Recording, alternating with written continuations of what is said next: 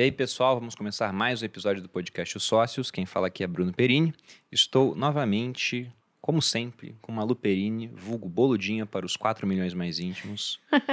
Rosto e host do podcast. Olá, pessoal. Sejam bem-vindos. Vocês viram que agora ele está trabalhando em se apresentar antes. Pois também. É, eu descobri uma coisa recentemente, Oliver. Toda vez que eu começava o podcast, eu nunca me apresentava.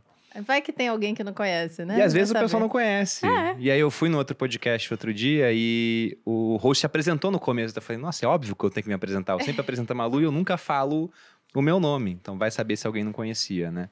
E qual é o tema de hoje, Boldinha? Hoje vamos falar sobre China. Achei muito pertinente a gente falar sobre isso, porque a gente já tinha trago o Oliver aqui para falar um pouco sobre China e agora a gente vai voltar ao assunto para ver o que, que aconteceu de lá para cá. É, na verdade, não só de lá para cá, dá uma revisada também, em, em é. história de China, é o que a gente conhece pouco aqui no mundo ocidental. Então, eu gosto muito de história de moeda. E aí, o, o Hayek tem uma frase num livro dele, que ele fala sobre a desestatização do dinheiro, falando que os... Como é que ele dizia? Que os europeus inventaram papel moeda muito depois dos chineses terem inventado e proibido o papel moeda, porque eles tiveram uma crise com hiperinflação lá, mas como a história ela é eurocêntrica, digamos assim, a gente não sabe muita coisa que aconteceu na China no passado. E estamos recebendo para falar desse assunto novamente, se eu não me engano, pela quarta vez, é isso mesmo? É isso aí. Ô, louco. Pela já quarta tem vez. Que pagar um boleto gordo, eu, né? Eu já paguei o boleto. Deixa quieto essa história. Estamos aqui com, com Oliver Stuenkel, professor e pesquisador de Relações Internacionais da F G V, autor de Mundo Pós-Ocidental e BRICS e o Futuro da Ordem Global, colunista do Estadão e da revista americana America's Quarterly. Oliver, bem-vindo novamente ao Podcast Sócios. Muitíssimo obrigado pelo convite, um grande prazer. Peraí, deixa eu pedir para o pessoal curtir o vídeo, porque o John fez esse aviso e a gente não... Curtam o vídeo e se inscrevam no canal, se inscrevam também no, no canal... No, como que chama? Eu nunca sei, gente. Lá no Spotify é um no canal Spotify, também. No né? Spotify, é. Se inscreva aí também, caso vocês estejam, para receber sempre os nossos episódios novos. E hoje vai ser bem legal, tenho certeza, então já vai curtindo aí. E compartilhe com um amigo. Inclusive, quando no começo do podcast eu citei os quatro milhões mais íntimos, eu não tirei esse número da minha cabeça. São os meus seguidores, mais os seus no Instagram, mais o pessoal inscrito no Podcast Sócios. Que isso, hein? Então, muito obrigado a todos que se inscreveram, mas tem muita gente que assiste e não se inscreve. Não se então, se puder dar essa força pra gente, nós temos uma competição saudável aqui com o PrimoCast. Se a gente puder passar o PrimoCast, assim, de muito, poder olhar pra eles de cima da montanha, assim, sabe? Com um olhar superior, a gente agradece a todos vocês. Ai, Jesus. Vai, vamos embora. Vamos lá, então? Então, Oliver, fala um pouco de história da China, cara, porque a China é um país milenar, tem muita história. Se a gente pega em termos de, de ocupação, os primeiros assentamentos humanos, esse é um dos locais que desponta. Então, tem vestígio de ocupação desde sociedade, realmente, cinco mil antes de Cristo. Tem um livro que eu gosto muito, que é o Armas, Germes e Aço, ele coloca, né? É, alguns, algumas comunidades onde foi a, a primeira domesticação de animais, o cultivo, a agricultura. E a China está sempre entre os primeiros. Só que eles despontaram muito, depois ficaram para trás e agora estão correndo atrás do prejuízo para voltar a ser a grande potência global que eles foram durante muito tempo. Mas como se deu assim, a, a história da China de uma maneira resumida, né? Você tem claro. Como falar para a gente? Olha, primeiramente, eu acho que é um tema muito importante a gente falar de China. O que acontece atualmente no país é fundamental. Eu li anteontem um relatório da Goldman Sachs que, de acordo com como será essa reabertura chinesa, o barril de petróleo pode ficar é, até em torno de cem dólares, que está atualmente em oitenta e quatro por aí, que teria vastas implicações para a economia global, é mas também para a economia e política brasileira. Então, para todo mundo que investe aqui no Brasil, é fundamental acompanhar a situação na China.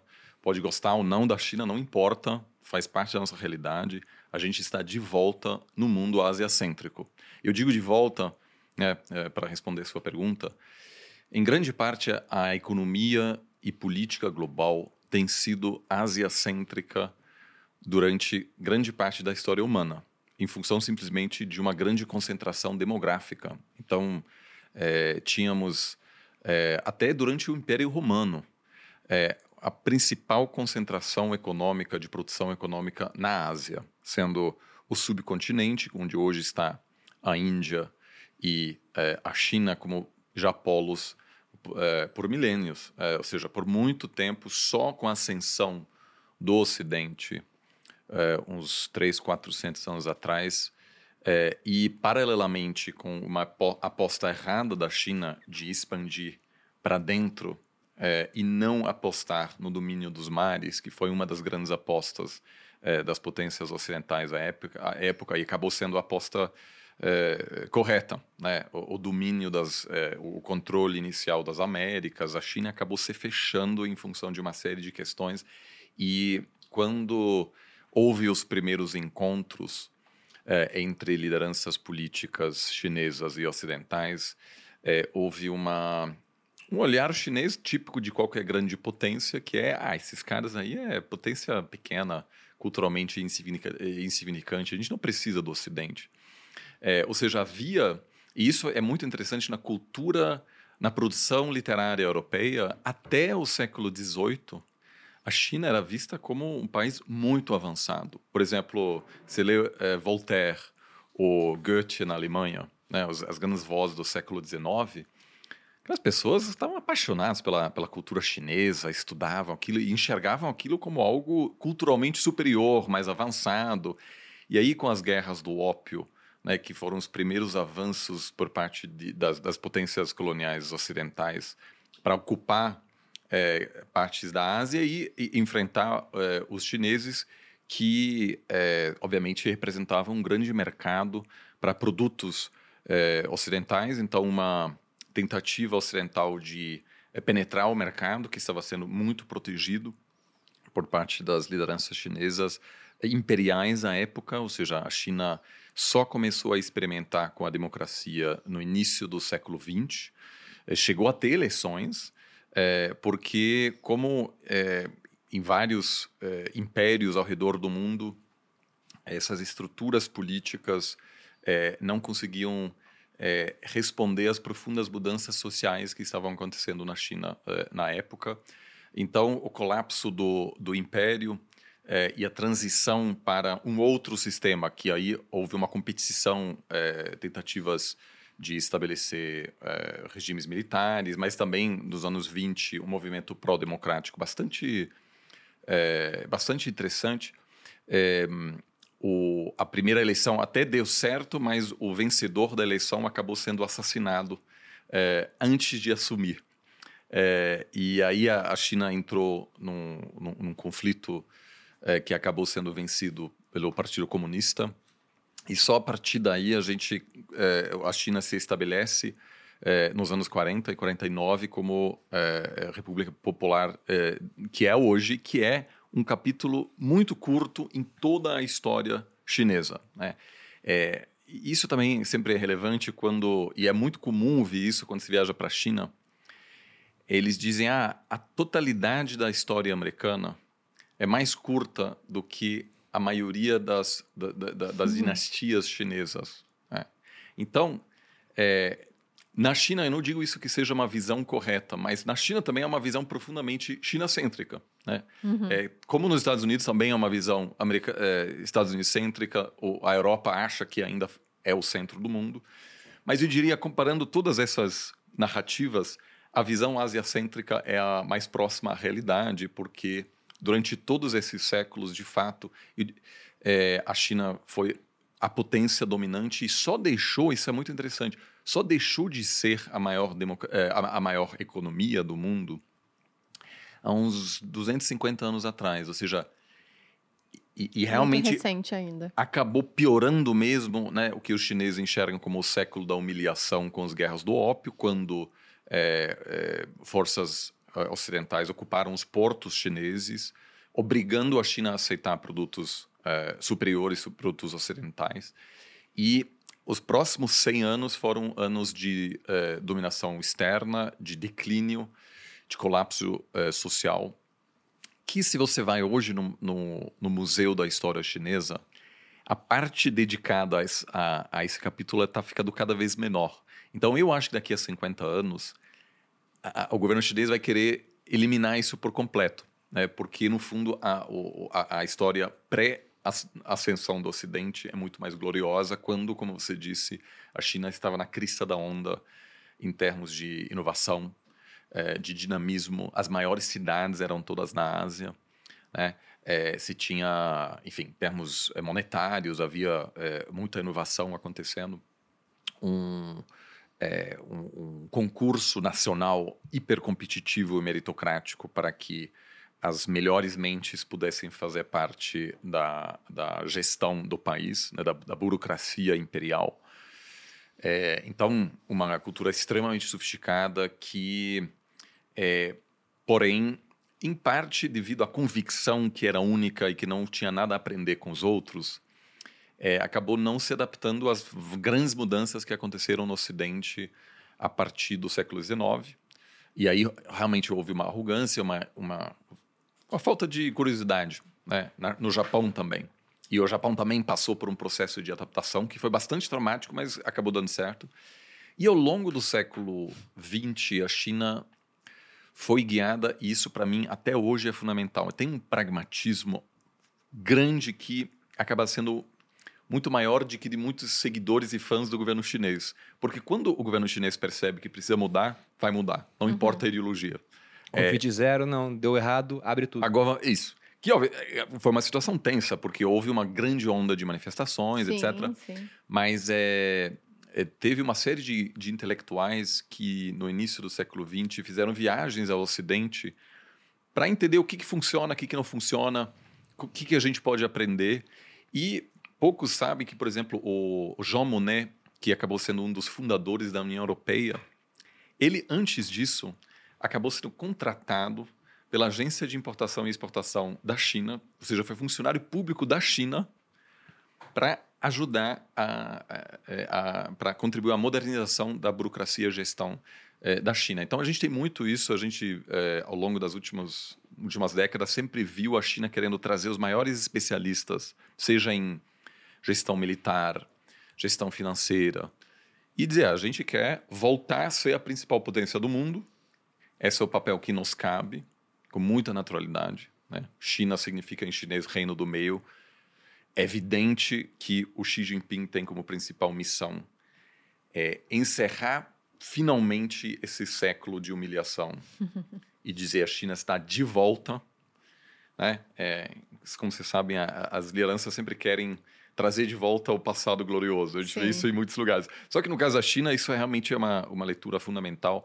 E aí o, o, o governo, eh, o Partido Comunista se enxerga, de certa maneira, como a, como a continuação das lideranças imperiais que levaram a, a cultura, a, a, a civilização chinesa ao seu auge. Sempre com toda a mitologia que isso implica, porque a China, como todos os países, precisa de uma... Eh, de uma narrativa. Um mito uma... fundador, assim. Isso, um mito fundador. E um desses é que é um povo, o Han, apesar de haver muita diversidade étnica, enfim, até religiosa na China. Então, essa ideia de que todo mundo é muito parecido, isso dá trabalho, porque é uma região vasta. Mas a preocupação em manter todo esse território unido e estável tem sido... eu diria que, ao longo das, das, das, não só décadas, mas dos últimos séculos, a principal preocupação. E agora a China está muito aberta, ou seja, esse grande erro cometido é, alguns séculos atrás, quando, é, inclusive, houve embarcações, é, exploradores chineses que chegaram até o Mediterrâneo, chegaram a, a, a descobrir o mundo, a decisão de não avançar e não se interessar pela, pela descoberta do, do, do, da Terra como um todo, como aconteceu é, é, pelo processo colonizador dos europeus, aquilo realmente foi uma guinada fundamental, porque a partir desse momento a China acabou se fechando e sendo uma sociedade menos capaz de absorver inovações é, de, é, de outras regiões. Podemos dizer, Boludin, que a China ignorou a máxima que eu uso aqui no podcast a cada episódio, uhum. novamente citando o Hayek, de que o conhecimento está disperso pela sociedade. Existe uma sociedade muito avançada, foram arrogantes, inovações acontecendo em outras áreas e pensaram, não, isso aqui Deixa a gente não quieto. precisa, nós somos melhores. Mas pontos interessantes sobre a China. No ano passado, eu reli A Arte da Guerra, do Sun Tzu. E eu comprei uma versão diferente, tinha um prefácio muito bom, eu esqueci agora quem, quem escreveu. Mas era o tradutor, né? Um brasileiro que traduziu do chinês, do original, para a gente. E ele começava falando assim: eu acho fantástico o fato de que um chinês possa ler hoje o original do Sun Tzu, porque é o mesmo idioma, não mudou. Uhum. Eu não consigo ler o, o original do Sêneca, por exemplo, embora o português venha do latim, porque eu não sei latim. É muito complicado. Então, eles têm acesso a toda essa cultura milenar no mesmo idioma. Eles eram muito avançados. Eu gosto bastante de história, Oliver. E se você pensa nas, nas mudanças, né, de uma potência passando a outra, quase sempre isso acontece através de uma revolução tecnológica. E muitas das revoluções foram trazidas do Oriente. Eu gosto, por exemplo, de uma que o pessoal geralmente ignora, que foi uma revolução tecnológica na linguagem, que levou a uma revolução financeira e uma revolução cultural depois. Porque mesmo após a queda do Império Romano, os europeus continuaram usando algarismos romanos durante muito tempo, quase mil anos. Só que o algarismo romano é horrível. Não consegue fazer conta de juro composto, não tem decimal. Até que um italiano, ele foi para o Oriente e trouxe a revolução dos algarismos indo-arábicos. Ele levou aquilo para aquelas cidades mercantes italianas, para Florença, teve uma família que se apropriou daquilo e falou: nossa, isso aqui para fazer conta é ótimo, os Medici, os Medici. Começaram a emprestar dinheiro, ficaram muito ricos, como quem tem dinheiro acaba ditando as normas culturais, fizeram depois o Renascimento, eles e outras famílias italianas.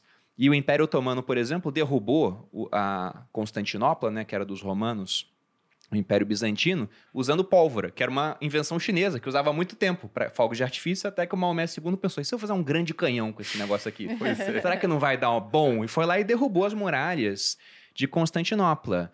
Então, sempre teve uma revolução tecnológica acontecendo para essas mudanças de potência global. Portugal, por exemplo, durante um breve período, foi potência global. Por quê? As cidades italianas faziam comércio com o Oriente via Mediterrâneo, fizeram as caravelas, deram a volta ao mundo, pegaram as especiarias, foram potência global. Maomé segundo, com o Império Otomano, foi potência por conta do uso da pólvora, que era uma, uma invenção de outros povos.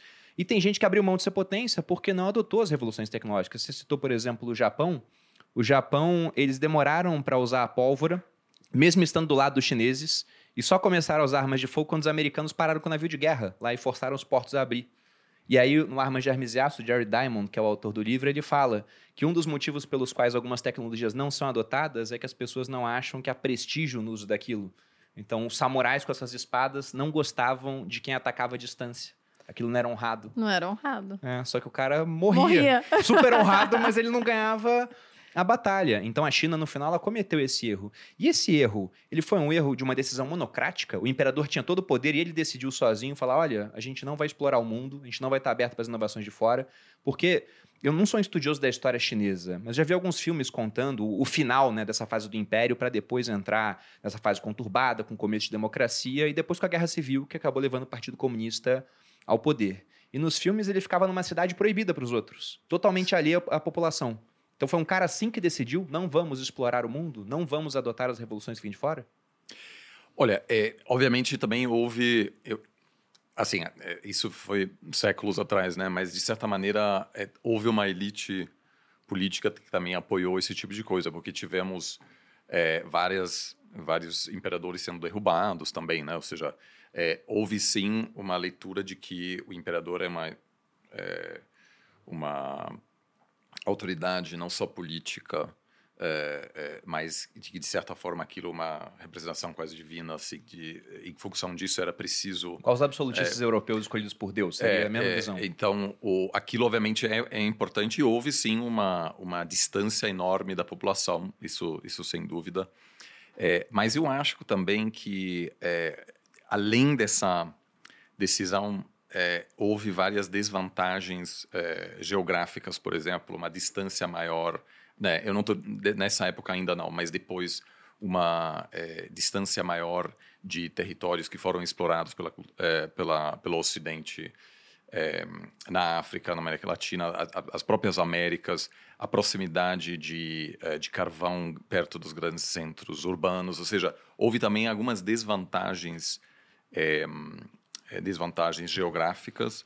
É, além disso, é, houve também é, uma concentração enorme é, de poder em um território grande, diferentemente da Europa, onde houve constantes batalhas, não só entre representantes de países, mas também uma, o que a gente chama de autoridade dispersa. Então, É, por exemplo, você tinha um papa batalhando contra os, os reis, você tinha é, associações é, de, é, de certas profissões que estavam acumulando poder também. É, aí houve uma divisão, assim, aí a Igreja Católica é, teve uma divisão, aí teve uma, uma igreja separada na Inglaterra, ou seja, permanentes batalhas que demandavam uma adaptação permanente. Nunca ninguém na Europa teve poder absoluto. O Napoleão tentou, o Hitler tentou, o, o Império Romano chegou também perto, né? São os poucos momentos, mas é difícil. Nenhuma, n- nenhuma figura conseguiu é, consolidar todo o poder, é, tanto religioso quanto político, enquanto na China tudo isso se concentrava em uma pessoa só. Isso não é bom para a inovação, porque, querendo ou não, o incentivo de simplesmente fazer parte, estar perto desse poder, não questionar esse poder, é enorme. Então, é, é, pra, pra, é, você ter uma concentração extrema de poder acaba sendo ruim para a inovação. E, de certa forma, obviamente, muito diferente hoje em dia, há muitos analistas que questionam a sabedoria dessa decisão atual de concentrar, é, concentrar tanto poder político no Xi Jinping. Ele já não concentra mais o poder divino, né? Só... só, entre aspas, político, mas também muito poder econômico. Porque quanto mais centros de poder você tem, maior também a disposição desses centros de poder de trazer novas ideias, se adaptar para poder batalhar melhor os outros centros de poder. Isso, para mim, é a grande divergência, a grande diferença entre a história ocidental e a história chinesa, é que houve, em função... Houve, nunca houve uma concentração de poder tão grande Na, na, no Ocidente, como aconteceu durante é, vários séculos e, e mais ainda na, na história chinesa. É, esse ponto da concentração de poder, basta você pensar o seguinte: se você tem um soberano todo-poderoso e ele decide um certo rumo político para o país e alguns discordam, esses que discordam vão acabar sendo cada vez mais excluídos desses centros de decisão, porque afinal o soberano não gosta deles. E quem concorda só bate palma e fala, nossa, brilhante ideia, fica, fica cada vez ali, mais próximo. É. Então no final ele só vai ouvir aqueles que concordam com ele e vai excluir aqueles que não concordam. E os outros, né, que estão nesse centro observando que isso está acontecendo, tendem, se eles querem ficar lá, muito mais a concordar do que a discordar no final das contas. Então você não tem um contraponto quanto às ideias do soberano. É, você tem menos diálogo, que em algum momento se enfraquece tanto esse grande centro de poder que pode ser derrubado, né? Mas o sucessor ou a sucessora tem pouco incentivo para espalhar o poder, mas de, de manter tudo isso a, a, acumulado, mas os processos de transição acabam sendo, é, acabam sendo mais, traumati- é, mais turbulentos. Da mesma forma que agora, né? A gente não sabe até quando o Xi Jinping vai estar no poder, mas a transição, com, os, com o passar dos anos, haverá mais e mais pessoas em volta do Xi Jinping dizendo, olha, o cara está ficando mais velho, etcétera. Vamos uhum. aguardar nosso momento. É, justamente porque não há um processo institucionalizado de dizer, olha, o, o mandato dele vai até ano X, depois ele vai se aposentar. É, vai ficar e, lá agarrado no negócio, claro, até ele resolver é, que solta. É, e houve, inclusive, assim, da, daí dá para ver quão importante é realmente estudar toda a história. Houve, recentemente, tentativas ao longo dos últimos anos do poder central político do Partido Comunista de é, reafirmar seu controle sobre o setor privado, né? O grande drama dos investidores na área de tech, dos, né, dos, das grandes lideranças do setor privado, foi justamente que eles se tornaram poderosos demais. É, e que, na leitura do Partido Comunista, é fundamental que haja um grande centro de poder e não vários outros. Como nos Estados Unidos, por exemplo. É, os, os, a classe, vamos dizer, a, a, as lideranças empresariais americanas são muito poderosas e podem, inclusive, em alguns momentos, peitar o, o, o, o presidente dos Estados Unidos, né, em algumas questões. É, isso acabou causando bastante turbulência nos últimos anos, é, porque há um desconforto por parte do governo em permitir outros centros de poder, né, que é a história chinesa, inclusive em relação às igrejas. É, eu... É, tenho vários amigos é, chineses que são cristãos, que viraram cristãos ao longo dos últimos anos, e me contaram das dificuldades, inclusive os riscos pra, é, profissionais, porque várias dessas igrejas são informais, é, porque existem algumas igrejas oficiais, mas os bispos da Igreja Católica precisam ser aprovados pelo governo chinês, isso é fruto de uma negociação entre o Vaticano e a Igreja é, é, e a, o governo comunista da China em dois mil e dezoito. Então tem muitas igrejas protestantes pequenas, às vezes tem missa com assim, dez pessoas. E meu, tem... meu clandestino? Clandestino. É tudo clandestino. Que Estima-se loucura. Que há em torno de oitenta milhões de cristãos hoje na China. E que lá na frente a China pode se tornar um grande hub do cristianismo mesmo. Né? É, e que isso para o Partido Comunista é ruim, porque o cristianismo, por definição, não se submete a princípio ao, ao governo local. Uhum. Né? Aqui na, no Brasil a igreja é, apo, é, seleciona seus bispos, etcétera, sem, sem aval do, do uhum. governo. Né? É, então, existe essa tensão É, permanente entre o governo chinês e outros centros de poder, seja de, de forma religiosa, é, empresarial, ou qualquer outro, né, qualquer seita que, que houve também na, na China em vários momentos, grupos que se defendem outra ideologia sempre acabam sendo combatidos, diferentemente da visão ocidental sobre como governar, porque é evidente para qualquer governo, a maioria dos governantes ocidentais em, em sistemas democráticos, que é preciso aceitar a presença de outros centros de poder. Bom, pegando um pouco mais essa parte mais recente, embora, como você diga, é, é quase um piscar de olhos na história toda da China, que é a ascensão e o domínio do Partido Comunista Chinês. Teve a Segunda Guerra Mundial, a China ela sofreu uma ocupação japonesa, até hoje isso reverbera, né? Uma série de, de condutas assim, criminosas por parte do exército japonês, é, não tem outro nome para isso. Depois, acabada a guerra, guerra civil, aí você tinha de um lado os comunistas e do outro lado era o Chiang Kai-shek que acabou fundando Taiwan. Sim. Os nacionalistas. Os comunistas assumiram e nessa época você acha que, por exemplo, a gente tinha o Mao Tse-Tung que era inquestionável basicamente. O Xi Jinping está trazendo um pouco dessa época de volta, porque teve esse período com o Mao Tse-Tung, onde a China ficou muito para trás, muito fechada, adotando políticas que não foram boas para a população, como o grande salto para frente, que acabou sendo um baita de um, de um atraso, um salto hum. para trás. Que, aliás, contas. Sem esse episódio, a China hoje seria a maior economia do mundo já. A gente t- teria uma conversa... Isso atrasou muito. O que, que foi o salto para frente? Por favor, Oliver.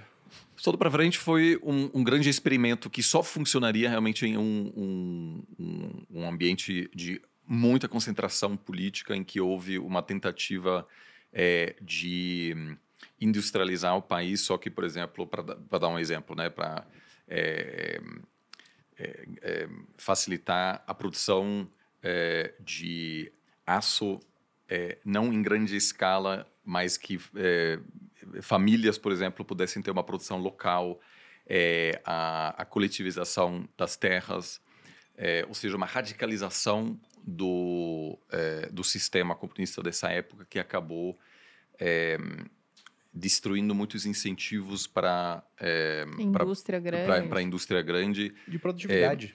É, é, Sim, de produtividade, também, né? Que levou, em função... É, é dessas políticas a é, uma catástrofe alimentar que levou uhum. milhões de pessoas a, a, a falecerem nessa época, é, que afastou, obviamente, é, é, qualquer investidor, porque houve uma, uma nacionalização é, completa nessa época, é, que é, foi acompanhada também por uma perseguição política é, sistemática, ou seja, o país...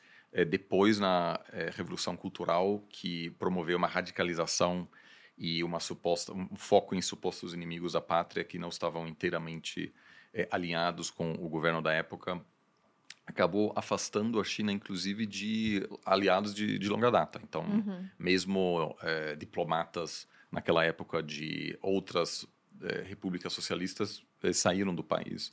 É, a China chegou a ter uma relação... É, muito complicada com a, a União Soviética, inclusive, né? Houve uma cisão naquele momento. É, e mesmo assim, o Mao hoje, é, na leitura, ele, ele acabou sendo questionado em parte depois da sua morte, nos anos setenta, é, e houve uma... Inclusive, a grande lição daquela época para o governo chinês foi a necessidade de descentralizar um pouco o poder uh, e de é, estabelecer mandatos fixos para garantir ou para evitar que alguém assim concentrasse tanto poder sem ter ninguém que pudesse dar um contraponto, dar um contraponto de certa maneira. É, essa comparação é, hoje está sendo feita com frequência, a, mas a, a sociedade chinesa hoje é totalmente diferente, obviamente. É uma sociedade muito mais participativa, tem um debate público é, grande nas redes sociais, tem muita censura, obviamente, mas é, tem milhões de chineses que viajam para fora, tem uma economia vibrante, é, tem... É, na, naquela época, a, a porcentagem de chineses que faziam faculdade era muito pequena, hoje uhum. é, uma, é uma sociedade, inclusive, com mão de obra cada vez mais sofisticada, mais cara também, porque, aliás, é um ano difícil, é um ano importante, dois mil e vinte e três, porque a China, é, pela primeira vez, desde, aliás, o grande salto para frente, está é, com um crescimento negativo da sua população, ou seja... É, a, é um a população está diminuindo, diminuindo naquela época. Isso também aconteceu em função desse desastre econômico uhum. que foi produzido. Por outro motivo. Por né? outro motivo. Mas agora a China está, a princípio, perdendo em torno de oitocentos e cinquenta mil pessoas por ano. Gente. Ainda tem uma população de um vírgula quatro bilhões, é, mas será superada pela Índia em breve. É, este ano, é, que está com uma taxa de natalidade ainda é, muito mais elevada. Então... Existe essa preocupação, sim. Eu acho que ninguém é brilhante o suficiente para justificar que se concentre todo o poder em uma pessoa só. E a política Covid zero acabou sendo um isso. primeiro gostinho daquilo que pode acontecer quando alguém concentra poder demais. Porque aquilo foi vendido inicialmente como uma... Uma salvação, é, né? É, como um projeto pessoal, assim, como uma estratégia que ele mesmo construiu. E aquilo dificultou dizer depois, ok, é, aquilo a gente fez, vamos mudar de estratégia agora, porque aquilo foi apresentado como uma sacada brilhante do nosso grande líder. Como voltar atrás depois, né? É, isso, tá, isso vamos dificulta. Explicar então para a galera o que, que aconteceu lá. Eles fecharam tudo. É, a e... política Covid zero, diferente, ou seja, foi basicamente de... Qualquer é... pessoa que tivesse com Covid era... É, lockdada e tal. Muito longas, a, a disposição de, de impor... quarentenas é, muito pesadas, né? Uhum. É, é, sempre que surgisse algum, algum surto em alguma cidade, a cidade fechava inteira todo mundo. Fechava. É, e a ideia, a princípio, foi de manter, assim, de, de, de alcançar zero casos, de, de não passar pelo que é, todo mundo basicamente passou. Todos os outros países passaram, que foram grandes surtos, e isso, de fato, funcionou bastante bem. Só que...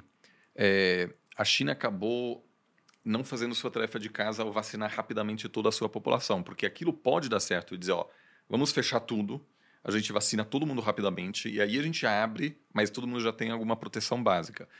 Só que a China também, como os países ocidentais, lida com teorias da conspiração. Então, é muito comum nas redes sociais chinesas ouvir que Covid é uma invenção ocidental para acabar com a China. É engraçado porque aqui houve muito isso, ah, Covid vai... Exatamente o oposto. Chinesa, né? Bra...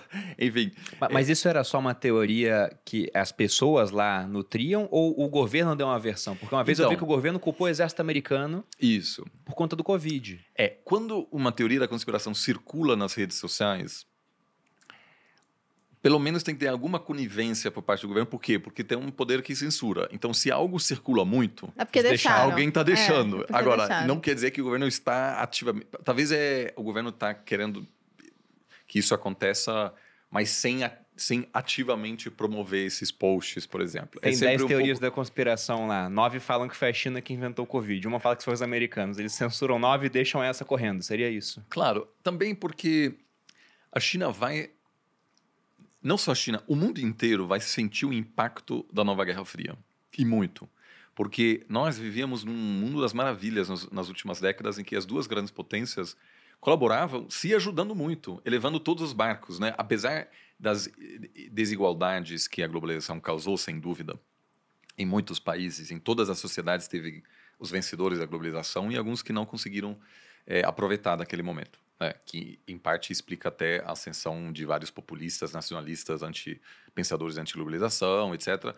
E algumas críticas até são justificadas, mas tivemos um crescimento enorme sem nenhuma interferência de tensões geopolíticas. Isso agora vai mudar.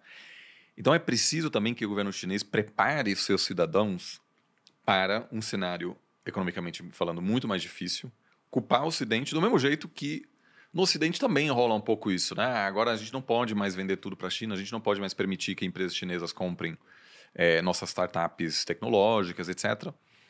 Então, os, Eu gosto muito de assistir filmes que fazem sucesso na China, assistir seriado, que muitas vezes de, de produção é, local. E é claro, o, o vilão é um, um cara americano e os, os caras que acabam derrubando ele no final são, são os chineses, é tudo invertido. Mas o tom desses filmes nos últimos anos mudou muito. Tem uma, uma narrativa anti-ocidental tá mais bem explícita. forte, né? Bem mais explícita. E eu acho que isso, sem dúvida, é uma tentativa chinesa de preparar a população para uma situação econômica bem mais difícil. E aí é importante ter um bode expiatório. Tem que ter um, é, um vilão, né? É, uma é, pessoa para combater. É, agora, de Covid zero, basicamente, a estratégia é muito rígida. E, assim, um grau de rigidez que aqui seria impensável. Uhum. Assim, de você não poder sair de casa. É, estabeleceu-se também uma certa paranoia na sociedade chinesa em que, tipo, um vizinho... dedurou outro, falou, ah, o cara deu uma descida lá no prédio para fumar um cigarro lá embaixo, aí já tinha, né, uma, uma, uma punição. Então, houve realmente uma imposição enorme, assim, com um grande impacto sobre a economia, mas fato é que, enquanto o Ocidente sofria muito com surtos ao longo dos últimos dois anos, enquanto não havia surtos em várias cidades chinesas, a vida lá continuava bastante normal. Uhum. Né? E o Partido Comunista usava isso na T V de forma permanente. Enquanto não havia um lockdown, eles mostravam é, os surtos na Itália, aqui no Brasil, é, nos Estados Unidos, dizendo, olha só, olha o caos no Ocidente e a gente aqui está tendo uma vida normal, com algumas restrições pontuais, lockdown aqui e ali. Mas o país acabou se fechando por, basicamente por dois anos. Uhum. Ou seja, era muito div- difícil entrar e sair da China durante esses dois anos. É, para nós isso teve consequências amplas, então temos, por exemplo, parceiros é, de intercâmbio na, na China e os nossos alunos não podiam fazer intercâmbio na China no ano passado, uhum. diferentemente de vários outros países. Então muitos países foram para Taiwan, para o Japão, Coreia do Sul, China estava fechado. Uhum. É, no fim do ano passado isso começou a gerar bastante tensão, é, em parte porque houve uma... percepção de que o custo dessa postura rígida era alto demais, custo econômico, é, e que o resto do mundo já estava meio que bem.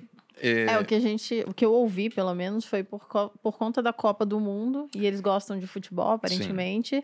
Eles viram lá todo mundo, estádios lotados, todo mundo lá bem, normal, como se vivendo... entrando pra jogar sem fazer o teste do Covid antes. Diz que tinha Exato. vários memes, inclusive, dos caras medindo temperatura é, na T V, assim, dos jogadores e Sim. tal. Aí começou os protestos, que também contribuiu, foi... É, contribuiu. Eu acho que teve... Quando, quando tem manifestações, assim, de grande porte... Pode ser, assim, a, a, a gota que faz... A gota d'água, é. Mas, assim, houve um descontentamento... Está tendo um descontentamento Ainda com várias não. outras questões. Hum, que sim. são também normais. Por quê? Porque a China cresceu por décadas a praticamente dez por cento. Isso quer dizer que a vida do cidadão comum se transformou várias vezes.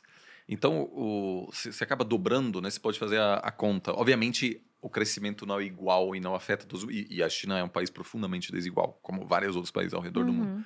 Mas se você mais ou menos conseguir aumentar sua, seu patrimônio e, e aumentar também seu salário de acordo com o crescimento do P I B, você conseguiu dobrar é, a, a sua riqueza várias vezes ao longo da sua vida. Então, realmente, assim, uma transformação inédita, uma relação... Um, um, Uma, meus amigos chineses costumam brincar assim que os pais deles viviam em outro país, um país totalmente diferente, totalmente diferente. É claro que isso causa tensões também. Por quê? O que, que houve? É, a China agora é um país muito mais rico do que era algumas décadas atrás, isso quer dizer que a natalidade despencou. É, a China errou na sua política demográfica, de planejamento demográfico, é, para controlar o crescimento demográfico. Por muitos anos era possível só ter um filho. Agora mudou para três, só que a sociedade inteira já se adaptou a esse modelo uhum. familiar. Então, os apartamentos... Já não sabe viver de outro tudo jeito. É, e toda, toda forma de pensar sobre educação é você tem um filho só. E é muito caro ter filho, na verdade. Na, na, nas avaliações, só na Coreia do Sul é mais caro ter filho. E eu vejo isso com meus, meus colegas. Vários dos meus amigos hoje têm filho. E tem gente, assim, no setor... No, no mercado financeiro, que dizem, cara, eu queria muito ter um segundo filho, mas não, não dá. Não dá. Não dá. E aí, obviamente, se não tem creche pública para é, é, crianças menos de três anos, é, se você trabalha no setor tecno- de tecnologia ou é, no setor financeiro, a regra ainda é, é nove, nove e meia, que quer dizer, você trabalha das nove da manhã às nove da noite, seis dias por semana. E assim, eu não sei, eu tenho um filho de dez meses, se você trabalha dessa forma, é difícil, né? Difícil. Então, assim, você não vai conseguir... E aí muitos precisam cuidar dos, dos pais, porque não tem um sistema de aposentadoria que funciona bem. É, então, é normal que um sistema, um, um, um governo com um sistema de um país pobre está agora, aos trancos e barrancos, se adaptando a uma nova realidade de um país muito mais rico. E os grandes investimentos da China agora não são mais para infraestrutura, aeroportos, estradas, trens, mas é para financiar um sistema... É, de aposentadoria, por exemplo, é, creches melhores, etcétera. Então, eu acho que as manifestações contra a política do Covid zero foram também contra muitas outras coisas, igual as manifestações de dois mil e treze aqui. Sim. Não foi só... A, era um né, pacotão. O, é, não, não foi só alguma coisa... É, dos centavos. Dos do centavos lá. Era, era o, o governo, da, talvez, da, da Dilma já não era tão popular, houve uma reversão de expectativa. Então, eu acho que a China está passando agora também por uma, um, uma, um ajuste que é um pouco doloroso, de que essa melhora permanente financeira, que realmente teve um impacto sobre a, a cultura enorme, a gente não faz ideia, a gente ainda acha, não, é sistema socialista, etcétera. E é verdade, na escola todo mundo tem que falar, todo mundo tem o livro do Xi Jinping em casa, mas assim, uma sociedade ultracapitalista, onde... Né? A gente já comentou disso, onde você coloca o seu olerite no, na sua foto no Tinder, porque o que você ganha é, determina seu status social muito mais do que aqui no Brasil, muito mais do que nos Estados Unidos. Uhum. E aí, de repente, a economia só cresce quatro, três por cento, causa um, um mal-estar. Né? Isso é interessante, só cresce quatro ou três por cento. A gente cresce aqui um. Previsão para esse ano é zero vírgula oito por cento. Pelo menos da X P que eu vi outro dia era essa. É. Para o ano que vem é um por cento. Sim. Então, eles ainda crescem muito mais do que a gente, no final das contas, e mais que os Estados Unidos. Só que é um crescimento menor do que eles estavam acostumados em épocas anteriores. É. Este ano é possível... Eu sou um pouco mais otimista do que a maioria dos relatórios. Eu continuo, inclusive... Né, teve gente que tirou todo o investimento. Assim, eu, nos meus investimentos, eu continuo tendo uma exposição. Eu a, continuo achando que... A, Você está feliz a, nos últimos meses, então, que subiu bastante a bolsa chinesa nos últimos é, meses. Então, eu acho que assim, não, não vai voltar a crescer dez por cento, é impossível, mas também não vamos ter um colapso, né, nada disso. Assim, tem até uma brincadeira que, é, entre sinólogos, etcétera, todo ano alguém diz, amanhã a China vai colapsar, está prestes a colapsar. Como é muito pouco transparente, realmente é difícil entender o que está acontecendo de fato. E para quem estuda a China é muito frustrante, porque se passa dez anos estudando a China, você vai saber muito menos do que se você passa três anos estudando os Estados Unidos. Porque é uma sociedade totalmente aberta, todo mundo fala mal do governo, o governo fala mal da oposição, você tem discordâncias abertas. Na China não, é complicadíssimo. O tema que mais me frustra é de quão pouco nós sabemos sobre o que acontece dentro das Forças Armadas chinesas. Aqui tem general falando no Twitter, não sei o que e tal. E as, até as pessoas reclamam, ah, não sei o que, tá, que, que pensam os generais. Eu falo, cara, não todos aí, você pode marcar um café, cara. O cara vai, vai bater um papo com você. Na China é complicadíssimo. Anos de investimento, até você sentar com um, um, um militar chinês. E o cara vai te falar umas coisas tão vagas assim, que você sai de lá e fala, poxa. Então, eu, eu não vejo sinais de um... Durante essa fase das, das manifestações, eu pensei que aquilo aí pode sair de controle, mas assim, nenhum dos, dos meus interlocutores esteve, me disse assim, cara, é tudo exposto a participar de uma manifestação, manifestação para derrubar o regime, nada disso. É, porque muita gente tem muito a perder também, né? Não é um regime como na Coreia do Norte, onde as pessoas passam fome, que são zero crescimento. Querendo ou não, esse governo entregou muito crescimento e muito bem-estar social e é assim que mantém sua legitimidade. E agora precisamos meio que se adaptar Ajustar. a essa nova realidade. Era assim, meio que uma troca, né? A gente faz a economia crescer pra caramba, você perde certas liberdades, mas vai ficar muito mais rico do que os seus pais eram, por exemplo. Exato. E aí você citou esse ponto de que muita gente prevê um colapso da China, né? Seria terrível se algo assim acontecesse. E não é porque eu estou batendo palma ao Partido Comunista Chinês. É simplesmente porque a China hoje é o maior parceiro comercial do Brasil. Sim. Sim, e se o nosso maior parceiro comercial do, ele simplesmente fica mais pobre, nós ficaremos mais pobres também. E esse é um ponto muito interessante. O Nassim Taleb, que é um autor que eu gosto muito, ele costuma comentar que o comércio é a porta da tolerância. E a gente viu isso durante os últimos quatro anos do governo Bolsonaro. Porque o Bolsonaro era vocal em falar, olha, né, tomar cuidado com a China. Aquela reunião, por exemplo, que acabou sendo é, divulgada depois, o pessoal falando abertamente de China, tomar cuidado com China. China é o maior parceiro comercial que a gente tem. E continua sendo. E, e continua continuou, sendo. Né? E depois. continua sendo. Né? E muito dificilmente vai deixar de ser num período breve. E... Não, acho, acho muito difícil. É, quem né? assumiria esse, esse é. posto? Né? A Argentina, que já foi um baita parceiro nosso, está ficando cada vez mais irrelevante, ou os Estados Unidos? É muito difícil. Até porque... Na China, ainda está acontecendo, já mais para o final desse processo, algo que aconteceu aqui no Brasil também, que foi responsável por um milagre que nós tivemos em termos econômicos, que é a migração do pessoal do campo para a cidade. Uhum. Se a gente volta para a década de cinquenta, a gente tinha uma população urbana de vinte milhões de pessoas. Hoje, essa população urbana é de cento e oitenta milhões. Então, você teve migração, com aumento também, né, de população, e essa população urbana consome muito mais. E é aí que eu fico... É, um pouco ressabiado com a situação da China. Porque lá eles já estão entrando nessa situação de decréscimo populacional. E a economia chinesa era muito pautada na parte imobiliária, por exemplo. Sim. Pessoal, inclusive a Vale, né, ela é quase um proxy de China. China vai abrir, aí a, as ações da Vale já sobem porque vai ter mais demanda por minério. Minério vai virar aço, vai ser usado na construção civil e bombava a construção civil. Mas e agora com menos população? E já tinha as cidades fantasmas. Será que vai ter mais gente para comprar imóvel? Sendo que, como é uma sociedade mais fechada... Ela é, é menos propensa a receber imigrantes em comparação com outros países do Ocidente. Então, quem vai comprar esses imóveis novos que estão sendo lá? Como é que a China vai continuar crescendo o que ela crescia anteriormente? E se a China cresce menos, nós cresceremos menos porque teremos... Para a gente estar vendendo para eles, tem que ter mais dinheiro. Então, isso acaba afetando a gente. E esse é um ponto interessante. Enquanto a economia está crescendo, não tem protesto. Você está ganhando mais é. dinheiro no bolso, você está tranquilo. A hora que começa a apertar, aí ah, o cara vai protestar. Sim. E eu aprendi com você em outros episódios, Oliver, que quem protesta é o homem solteiro na faixa é de trinta e quarenta anos. E lá tem muito homem solteiro por causa da política do filho único, né? Não é. tem tanta mulher assim. Eu diria disponível. Até alguns mais jovens também, mas a partir dessa idade que os homens se dão conta que não, não vão conseguir, né? Com toda essa humilhação social... E agora, na verdade, aconteceu... Justamente foi o, o, o Ano Novo Chinês, né? E, e muitos, é, muitos é, jovens... É, ou seja, pessoas de até trinta e cinco, quarenta anos voltaram pela primeira vez em dois anos é, para suas cidades no interior, muitas que trabalham nas grandes fábricas e, e empresas no litoral. E até teve memes e conversas nas redes sociais. O que, que você vai dizer, o que, que você vai explicar para aqueles tios e avós e pais, etcétera, que só querem saber se vai casar e se você casou, vai ter filho?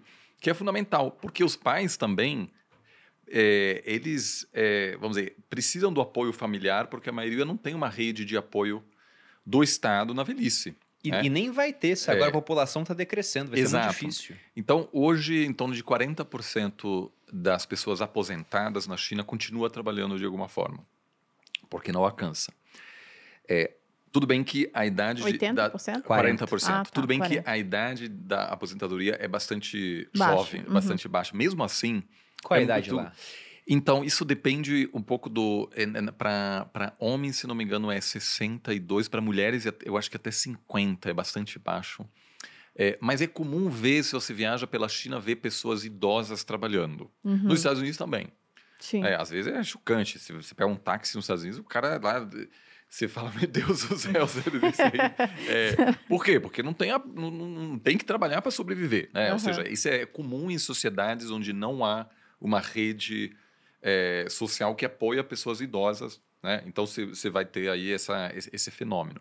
Agora, é, é, para casar... É, é, né? A gente falou disso já no passado. Não, não tem casa, não tem carro... É, é, é difícil, certamente, porque existe uma consideração econômica muito mais explícita na hora de você casar na China, geralmente, do que no Ocidente, né? É, é claro que existe de tudo, mas... É,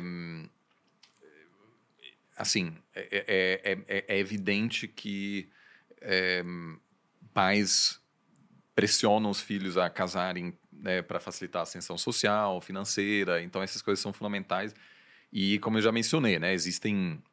É, você pode alugar um, um, um contratar um, um ator que vai com você para sua sua cidade natal. Eu lembro que você que falou é isso. O, o, o, a sua família, o, o namorado, namorado, etcétera. Quase enredo de filme americano que vai passar na sessão da tarde L- depois de um tempo que tem, não deu muito certo. Tem, foi muito sucesso. Tem vários filmes sobre isso, né? Uma indústria, etcétera. Mas é, no, no, na, nas redes sociais chinesas tinha várias dicas o que dizer, Caramba. Se você está sendo cobrado, etcétera. Então, assim, é, a, o desequilíbrio demográfico, a frustração, o fato de que isso ainda não aconteceu. Ou seja, o que causa o mal-estar político nos Estados Unidos é que, você, é que uma, uma faixa da população olha para os pais e diz: nossa, meus pais estavam economicamente melhor do que eu. Então, muitos eleitores do Donald Trump no interior estão muito chateados de essa globalização toda que vocês estão, todos estão falando, isso não me ajuda. Na verdade, a empresa onde meu pai trabalhava, onde meu avô trabalhava, foi embora. Eu, eu não estou conseguindo alcançar o mesmo nível econômico que é, outras gerações da minha família. Na China, ainda não, não chegou nesse ponto. Ou seja, é muito difícil você ter uma pessoa chinesa que olha para os pais e fala, olha, estou pior do que os meus pais. Ainda não, porque você teve um crescimento enorme por décadas. Então, a história típica na China ainda é, é que os avós eram muito pobres, que tiveram que foram muito afetados pela, pelo grande salto para frente, pela cultura, é, para a revolução cultural. Eram pessoas que tinham que trabalhar no campo, trabalho braçal. Então, é, quando você encontra é, avós de, de amigos chineses, eles claramente têm, visivelmente trabalhavam é, ao ar livre, você consegue ver isso. Aí, os pais já conseguiram é, ou trabalhar no setor público, numa, no, em escritório, não visivelmente dá para ver, são pessoas. E aí o, os netos já fizeram faculdade, trabalham numa startup de tecnologia. Já não tem calo na mão já. Não, é. Então ainda essa é a realidade. Só que para você é, sinalizar que você consegue sustentar uma família, e não só isso, você tem, também tem que sustentar seus sogros, porque é. os seus sogros só têm... Também só tem um filho, você vai... É, uma filha, você vai casar com essa pessoa. Então, você acaba tendo que apoiar quatro pessoas idosas, além da sua própria família. Então, tem uma pressão enorme, enorme. É, os, os meus amigos chineses trabalham...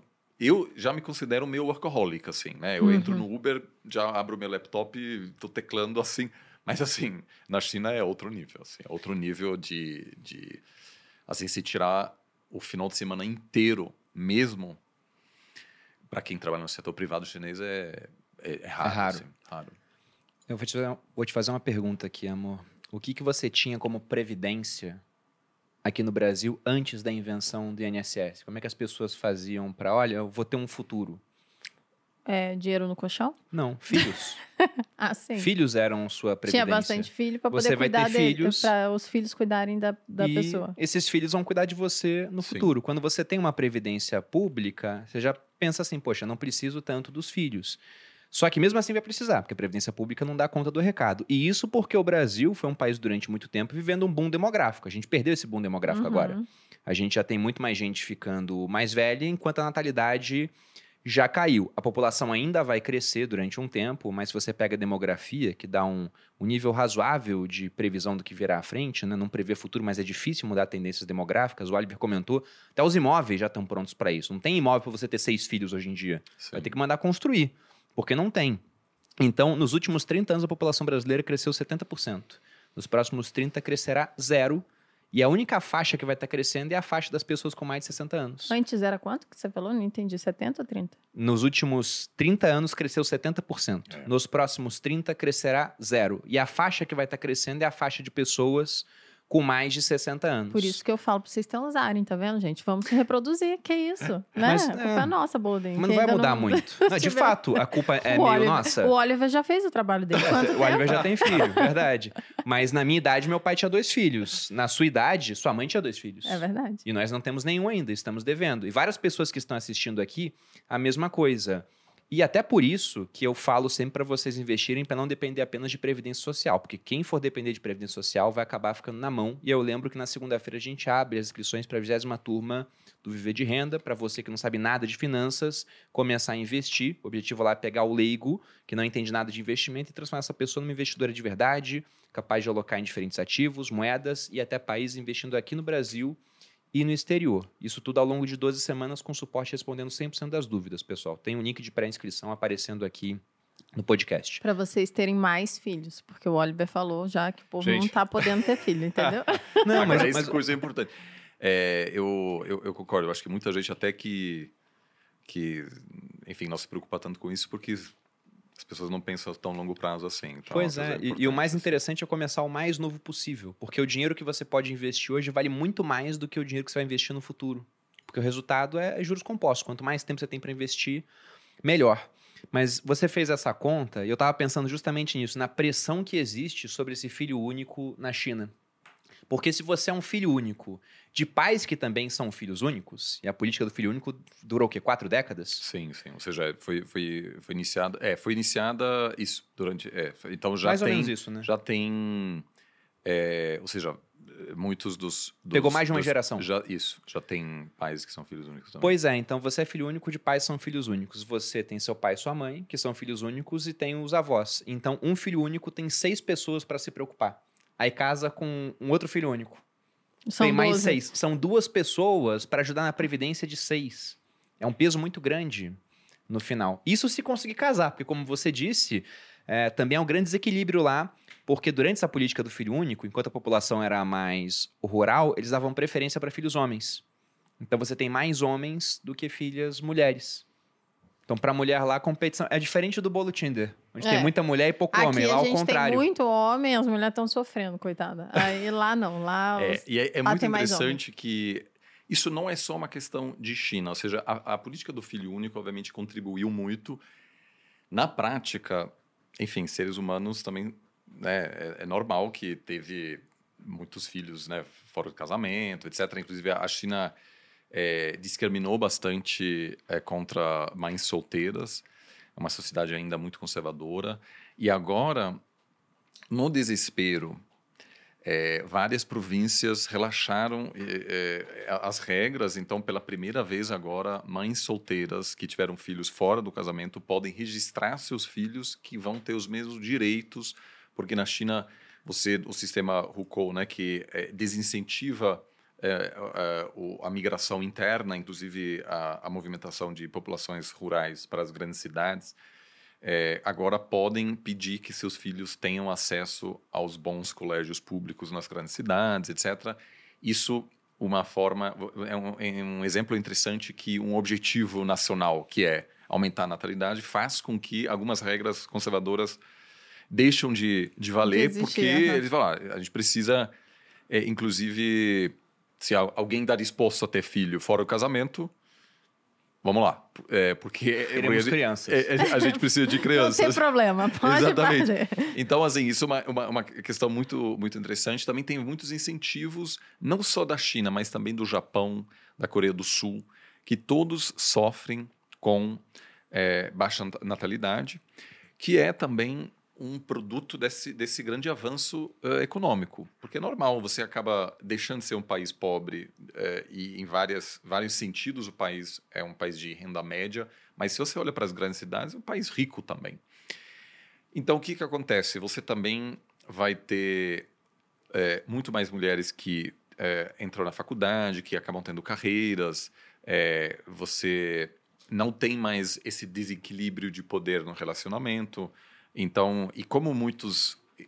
Eu tenho várias amigas chinesas que não casaram porque estão falando, olha, os homens são muito conservadores, eu quero fazer carreira. Não, e os, muitos dos homens que eu conheço não aceitariam que eu ganho mais do que, do que eles, etcétera. E eu, sei lá, de repente eu quero ter filhos lá depois dos, dos trinta e cinco, lá, os, os quarenta anos.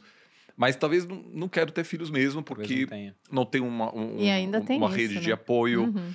Então... É, tem uma coisa engraçada, né? É, se você tem filho, você basicamente precisa trazer os seus pais para onde você vive.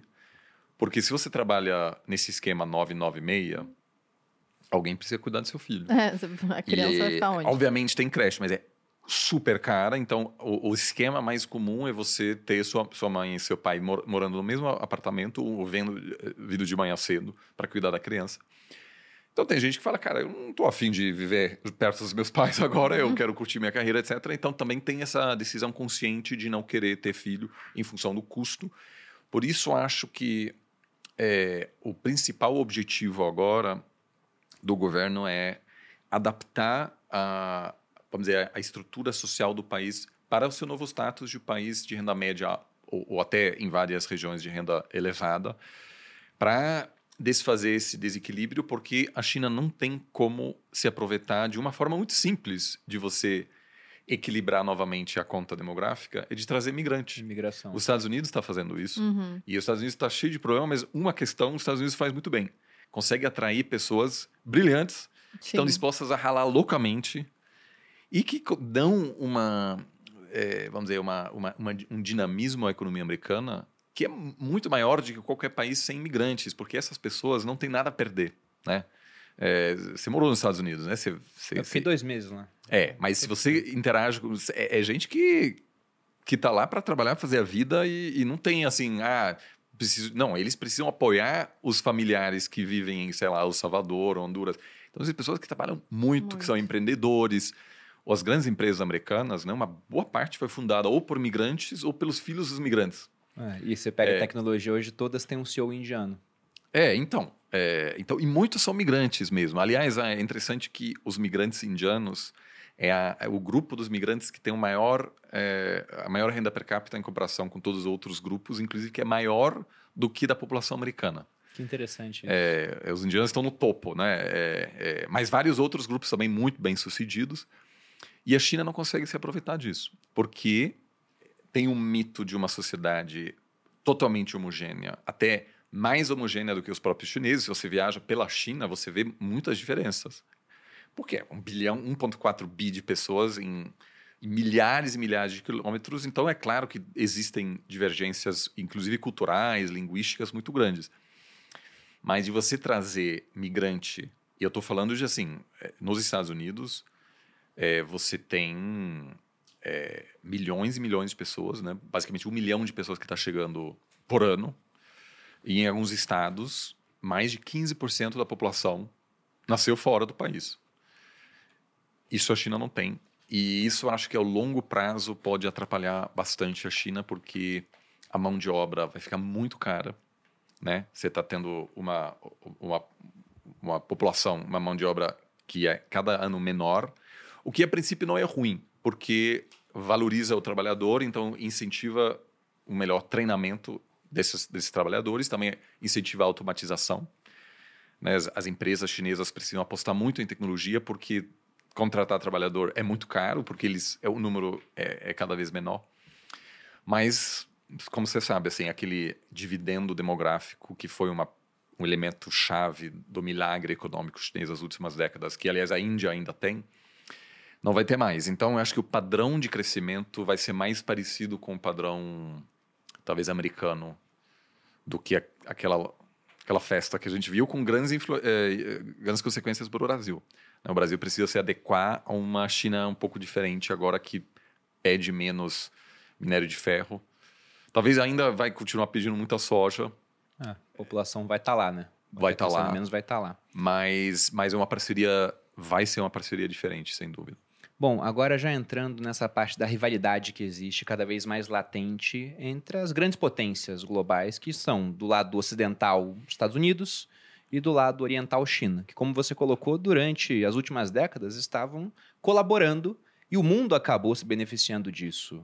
Nós temos, evidentemente, pessoas que são grandes vencedoras no processo de globalização e outras que podem acabar perdendo um pouco, mas, no geral, todo mundo ganhou através de produtos mais baratos.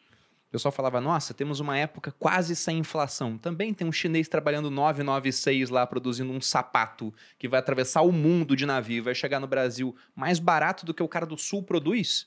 Então você pôde comprar o sapato mais barato, pôde comprar o chaveiro mais barato, tecnologia mais barata. Só que agora, com essas tensões geopolíticas, essas cadeias de produção globais, que levavam o iPhone a ter peças fabricadas em quarenta países, estão se fragmentando.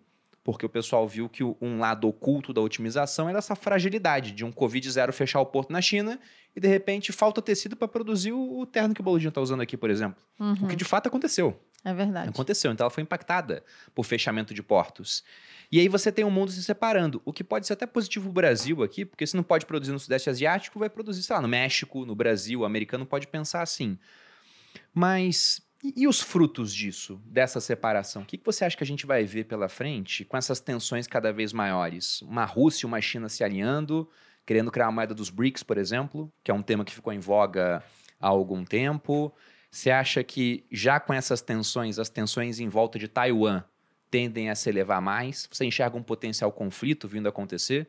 Porque todo ano tem algum é. evento que está fora da caixa, né? Pois é. Qual será o de dois mil e vinte e três?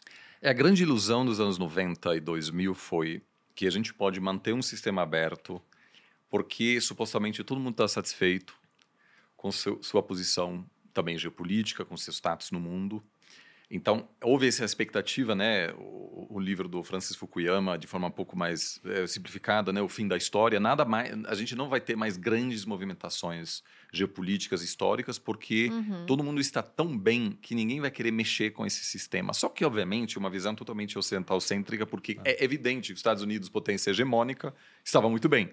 Então, se você quiser encerrar a história, do ponto de vista americano, tá ótimo. Vamos, vamos ficar assim para sempre. Esse título dele é, é um ótimo título para vender livro, mas ele é mentiroso, né? O fim da história e o último homem.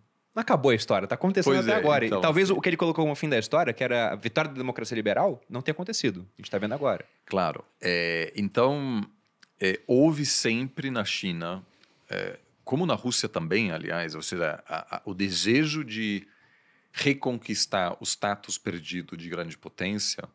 Isso foi algo que a Rússia nunca escondeu, né? Eu participei várias vezes de delegações brasileiras das cúpulas dos BRICS e os caras falavam abertamente assim, que a Ucrânia não deve, não deve ser um país independente. Hum. E o que estava atrás disso era uma mágoa de que a Rússia não aceitava ser relegada para o status de potência média, basicamente, né? O que, que, é, o que, que, que, que é uma grande potência? Uma grande potência é uma potência que tem sua esfera de influência, que é uma potência tão relevante que todos os outros países no mundo precisam pensar no, seus, no seu lugar, acima de tudo, em relação com essa grande potência. Os Estados Unidos é uma grande potência. O Brasil, na hora de pensar sobre como eu vou me posicionar em relação à Ucrânia, pensa também sobre a necessidade de preservar seus laços com a Rússia para melhor gerenciar os seus laços com os Estados Unidos.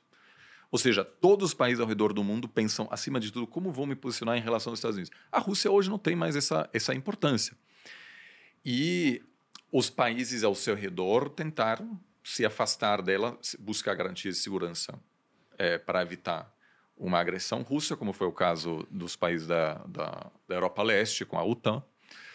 É, que se você hoje anda nas, nas, estra- nas ruas de, da Estônia, da Lituânia, não é que a OTAN ocupou esses lugares. As pessoas, as pessoas queriam buscar parceiros para evitar... É, e, e tem uma longa história de interferências russas lá, do mesmo jeito que tem uma longa história de interferências americanas aqui na América Latina. Normal. Grandes potências fazem isso. E a sociedade russa nunca passou pelo processo da sociedade alemã depois da Segunda Guerra Mundial, que também queria ser uma grande potência. Depois da Segunda Guerra Mundial, houve um consenso na Alemanha que disse, não vamos mais tentar isso, a Alemanha nunca mais será uma grande potência. E agora, realmente, não há nenhuma ambição de voltar novamente a querer dominar a Europa, etcétera. Por enquanto, espero que para sempre, mas, enfim, é, por enquanto a situação é essa. Então, um processo bem sucedido de downgrade geopolítico. A Rússia não. A Rússia nunca aceitou, de fato. Nunca aceitou. Então, eu tinha jantares, assim, com diplomatas russos que dizem explicitamente, cara, a Ucrânia, um dia a gente precisa tomar de volta, não tem jeito. É, parem de mexer lá, porque isso, aquilo é Rússia. É, então, é, a Rússia não estava satisfeita com o arranjo, a China não está... A China está insatisfeita a, desde as, as guerras do ópio, a interferência ocidental na metade do século dezenove. Então, existe aí algo que... É claro que a China está se beneficiando do arranjo atual, dessa globalização sem limites, etcétera. Mas também era evidente que em algum momento a China é, ia querer aproveitar essa situação do seu crescimento para ter seu próprio entorno, sua própria esfera de influência, de não aceitar a presença das forças armadas, da, da marinha americana perto das suas fronteiras. Só que tem um monte de país perto da China que quer proteção americana. E não é os Estados Unidos querendo só amarrar os chineses lá dentro, não. É, os japoneses querem apoio americano para se defender contra os chineses. E aí a China tem uma dificuldade muito maior do que os Estados Unidos, que tem os dois oceanos e parce- é, vizinhos fracos enquanto a China tem o Japão, a Índia, que tem, também quer sua esfera de influência. E se você pergunta um indiano hoje, eles dizem assim, a, a Índia vai ser a maior potência do século vinte e um, maior do que os chineses. E aí tem esse ditado, né? Não sei se é indiano ou chinês, que não pode ter dois tigres em uma montanha, em uma montanha só. E você já teve uma, uma guerra entre a China e a, a Índia nos anos sessenta, com um conflito de fronteiras que não está resolvido. Então, em algum momento a China vai demandar mais espaço e os Estados Unidos, a princípio, não deixará que isso ocorra porque não está disposto, por enquanto, a abrir mão das suas parcerias é, com países asiáticos que, obviamente, também ajudam a manter a China amarrada no, no, no, seu, no seu canto. Então, é evidente que esse arranjo maravilhoso que nós tivemos do ponto de vista econômico, ele, ele vai acabar, ele está acabando já. E a lista de é, países, de empresas chinesas que não podem mais operar no mercado americano está crescendo cada dia. Mas isso não é unilateral. É, na verdade, tudo isso começou no fim do governo Obama, quando o Mark Zuckerberg, depois de todas as suas tentativas, né? Não sei se você lembra, eles trouxeram lideranças chinesas, o Mark Zuckerberg colocou assim, o livro do Xi Jinping na mesa, enfim, ele aprendeu chinês, fez de tudo para que o Facebook pudesse entrar no mercado chinês. O Google fez de tudo. Todas as empresas de tecnologia americanas foram barradas no mercado chinês. E a partir daí também com casos de violação de, de, de patentes, né, que foi um caso que começou a atrapalhar essa relação. Muitas empresas americanas dizendo que esses caras estão é, tão violando patentes importantes nossos. Então, a partir daí começou a, a acabar esse consenso à esquerda e à direita nos Estados Unidos de que a gente precisa apostar na China, vai nos ajudar. E surgiram vozes dizendo, olha, os chineses estão ganhando mais com a situação do que a gente, e lá na frente eles vão desafiar a, a nossa liderança geopolítica. Então, o que vai acontecer? A gente, empresas cada vez mais se preocupam com a, é, tensões geopolíticas, então não é mais eficiência, mas é resiliência geopolítica. Então, empresas precisam ter um plano B, tem muita empresa saindo da China, e não produ- ou, ou, produz um pouco na China, mas também produz na Índia, um pouco no Vietnã, etcétera. Então, você basicamente, como grande multinacional hoje, você quer estar preparado para uma piora repentina entre as duas maiores economias do mundo. Eu acho que não seria impossível imaginar que daqui a cinco anos, um futuro governo americano vai dizer, se produz seu iPhone na China, beleza, mas você não pode mais vender esse iPhone aqui. Não pode mais. A gente basicamente está indo para essa situação. Semicondutores. O plano americano é de dificultar o avanço tecnológico, a modernização tecnológica chinesa, não dando mais acesso a empresas chinesas aos semicondutores mais avançados, grande parte dos quais está sendo produzido em Taiwan, que aumenta o incentivo chinês de em algum momento querer controlar a ilha. Os Estados Unidos estão querendo produzir os seus próprios semicondutores, que vai ser, que é uma proposta de industrialização do ponto de vista econômico, terrível, né? Porque você querer fazer isso, os Estados Unidos vai torrar bilhões e bilhões, e eu não acho que vai conseguir, porque é, você, não é só uma fábrica de semicondutores, você precisa de muitos outros... É, não é simples, é, né? Não é simples, é mega uma, uma mega indústria que cresceu ao longo de décadas. Então, o que, que tudo isso vai causar é ineficiência enorme do ponto de vista econômico, preços, é, produtos mais caros, porque cada empresa precisa aumentar os estoques, né? Porque você não pode... Lembra, nos anos noventa, dois mil, era just in time, assim, tudo assim. Chegava o produto e imediatamente você, você usava aquilo para é, produzir o seu produto. Então, tinha estoques super baixos, porque tinha confiança de que não ia dar nada errado do ponto de vista geopolítico. Agora mudou. E isso, eu não consigo imaginar como isso vai voltar ao que era antes. Então, o caso desse balão, aquilo aí é... Eu, pessoalmente, acho... Esse, esse é um balão que envolve algum tipo de espionagem? Provavelmente. Explica pra galera o os... que foi o balão, Sim. amor. Sim, o, o... teve um balão que foi parar nos Estados Unidos, que segundo os americanos, né, a China tá fazendo isso em todos os continentes, tem esses balões em todos os cantos. Semana passada, eu acho. E os Estados Unidos derrubaram o balão, isso gerou um pouco de tensão, porque os chineses falaram, não, não era um balão espião, era só um balão meteorológico, mas é um balão, né, ele tá meio que solto, é difícil de dirigir, ele perdeu o rumo e foi parar em cima dos Estados Unidos. E os americanos falavam, não, é um balão... E ele consegue informações que um satélite, por exemplo, não consegue porque ele passa de maneira mais lenta. E não é um balãozinho, é um mega balão do tamanho de três ônibus escolares. Né? Gigantesco. Com painéis. E eles acusam os chineses de espionagem. Os chineses falam, vocês estão viajando, não tem espionagem nenhuma. Deram uma de é, João sem braço. É o tipo de coisa que acontece entre grandes potências. Houve um acidente vinte anos atrás entre um, é, um avião de espionagem dos Estados Unidos que... teve uma colisão perto da China com um avião das força, da, da Força Aérea Chinesa. Morreu o piloto chinês naquela época. Então, o que está acontecendo agora? É e claro, eles falaram que não era nada. É, que os mesma americanos. Coisa, assim. Né? É, então, os chineses agora até pediram desculpas, né? Falaram, olha, isso aqui... Só que, assim, o Joe Biden teve pouco espaço político para dizer, não, beleza, é, a gente aceita... É, por quê? Porque os, os republicanos estão dizendo, ah, o Biden... É, é fraco. É, é fraco, ele precisa se posicionar de forma mais clara. Então, o chanceler, o secretário de Estado dos Estados Unidos teve que cancelar a, vi- a visita a Pequim. E isso é muito preocupante, porque na diplomacia, a diplomacia é para resolver problemas, no fundo. É claro, identificar op- oportunidades de, de cooperação, mas, acima de tudo, a diplomacia é para resolver pepino. Uhum. Se você cancela essa viagem, você não consegue resolver. Então, o ideal teria sido manter a viagem e dizer, vamos falar disso, vamos estabelecer algum mecanismo que diz assim, parada. Se um balão, tal, tal coisa acontece, se um avião de espionagem, você precisa de regras. Só que é difícil do ponto de vista político. Então, em algum momento lá na frente, aquilo pode causar uma reação política muito mais é, turbulenta, vamos dizer assim, imprevisível. E hoje todas as grandes empresas estão praticamente se preparando para uma guerra tecnológica que eu acho que vai ter um impacto econômico muito mais amplo do que a gente reconhece hoje.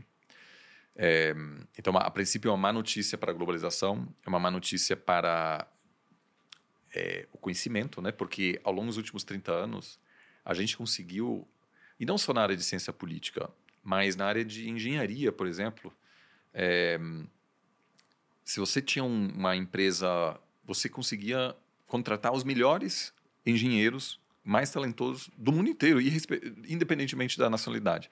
Hoje isso já não funciona. Se você tem uma empresa que produz um semicondutor que pode ser utilizado para fins militares, que basicamente tudo, qualquer coisa que envolva inteligência artificial, semicondutores e qualquer outra tecnologia avançada, também pode ser utilizada para fins militares. Ou você... constrói sua empresa na China e só usa talento chinês, ou você vai estar nos Estados Unidos e aí você não pode trazer é, engenheiros chineses, porque o risco de que aquilo pode... Espionagem. Tra- atra- inclusive atrapalhar a sua vida com o próprio governo americano, que vai dizer, ó, oh, mas peraí, tem uma pessoa lá dentro que de repente pode ter alguma relação com o governo é, chinês. Então, isso até hoje, eu sinto isso já nos projetos de pesquisa. Quando eu olho para os painéis nas grandes eh, conferências acadêmicas, a, a quantidade de painéis com participação americana e chinesa está em queda livre. Assim. Ou é um ou é outro. Sim. E é muito triste isso, porque mano, são as duas principais... É, é, seria, são os melhores painéis, entendeu? Se você ter esse Uma diálogo. Uma comunicação, um diálogo. Então, projetos de dupla titulação, a, a quantidade de... Hoje você tem... Caiu agora para cento e vinte mil... o número de americanos nos Estados Unidos que trabalham para empresas chinesas. Esse número era muito maior. A China adot... é, os Estados Unidos adotou uma série de medidas que, se você tem cidadania americana, você não pode mais trabalhar para uma empresa eh, chinesa na China que esteja envolvida no, no desenvolvimento de semicondutores avançados. Então, a gente está começando a ter uma, uma cortina de ferro digital que, do ponto de vista econômico, é a coisa mais burra do mundo, obviamente, né? Porque aquilo é, é, constrói um grande, uma, uma parede enorme entre dois polos incríveis de produção de conhecimento, que, se você junta eles, você consegue o tipo de inovação que a gente viu ao longo das últimas décadas. Então, isso eu acho que É, para mim, como pesquisador, e eu já eu, eu já estou percebendo isso direto há, há alguns anos já, mas agora é, eu tenho meus projetos com parceiros americanos e meus projetos com os chineses, mas aquilo não dificilmente hoje você tem uma conversa, inclusive porque tem isso, no início eu achei até meio dramático, mas a, alguns anos atrás comecei a alguns amigos americanos e europeus disseram, cara, viagem para a China não, não faço mais. Porque houve esse caso dos canadenses, pesquisadores canadenses que foram presos logo depois do Canadá prender a filha do chefe da Huawei. É, então, a gente está começando a ter os mesmos, as, as mesmas práticas que a gente tinha na Guerra Fria. Esses canadenses aí foram... Foi uma retaliação. Então, se você é um cara pra francês... que se arriscar? Que fazia pesquisa na, na, na China... E acontece algum problema entre Paris e Pequim político enquanto você está lá... Você pode ser o bode expiatório. Exato. Então, assim, é, isso está começando a afetar, eu acho que bastante, a, o diálogo com consequências econômicas grandes. Agora, você disse, ah, legal, pode ter investimento na América Latina? Pode, mas a América Latina precisa fazer sua tarefa de casa. Né? É, porque, por enquanto, quem ganha dessa situação... É, é o Vietnã, Tailândia, Índia. Uh, Vietnã é o país que mais cresceu na Ásia no ano passado, porque está recebendo um monte de investimento, um monte de fábrica que está sendo construída de gente que não... Quer mais produzir na China, produz ali. É. Eu acho que pode se beneficiar sim, mas assim, o presidente mexicano entre nós está fazendo de tudo para não receber esse investimento. Né? É um cara que é, é uma postura muito intervencionista, é muito... Pessoal, personalista. Está seguindo o padrão América Latina. Exato. Então, eu acho que os países que podem se beneficiar, Costa Rica, Panamá, até o México, apesar do seu governo... É porque, em termos de proximidade é, geográfica, ele está logo do lado. Está super né? bem posicionado. Agora, é, se houver uma intensificação da cortina de ferro digital ao ponto de empresas saírem por completo da China, o que acho que não é mais um cenário impossível... É, a América Latina pode se beneficiar, sim. Mas tem que... É, eu acho que ainda... Talvez fazer um pouco mais para se tornar um, um, um destino atraente. Acho que existe ainda bastante potencial é, para, para receber mais investimento. Mas isso certamente é um, um potencial, sim. Bom, pensando aí agora numa questão que deixa toda essa história que já está ficando ruim entre as duas potências mais cabeluda ainda. Taiwan, que a gente citou aí como... um polo muito importante em termos de produção de semicondutores. E, além disso, é uma ilha que é uma ilha rebelde, na visão dos chineses. Não é reconhecida em vários órgãos mundiais como um país, por conta de uma imposição da China que fala, não, Taiwan não é um país. Os americanos apoiam, mas não apoiam. Fica naquela situação meio dúbia, né? Porque também não querem contrariar muito a China. E se você abre um mapa e olha onde está Taiwan... Não é que ela está perto da China, ela está tá na China. Ela está quase dentro. É na costa chinesa. O negócio é ali na frente, realmente. E o pessoal fala até que Taiwan é quase que um porta-aviões americano ali na frente, porque se eles quiserem usar Taiwan para ajudar a fechar o litoral chinês, fica mais fácil. E o Xi Jinping ele já deixou muito explícito que ele tem esse objetivo de transformar novamente Taiwan em China, o que na verdade para ele já é assim, né? Taiwan não existe, é tipo a Ucrânia para a Rússia. Só que até, é, eu diria que é, é mais legítimo porque é a mesma população, é o mesmo idioma, a separação ela é, é, é tão recente quanto... E, com certeza, em Taiwan, já tem gente também fazendo uma propaganda para a China. Então, como é que ficaria isso? Você enxerga, por exemplo, uma Taiwan democraticamente escolhendo fazer parte da China numa eleição, num plebiscito? Ou seria uma conquista mesmo? E como é que ficaria o, o restante do mundo? Porque os Estados Unidos poderiam deixar isso acontecer? Ou eles teriam que se impor militarmente e a gente teria o embrião de uma terceira guerra mundial? Então... Nossa, o... evoluiu Pergunta simples. É, não. É... Taiwan... É...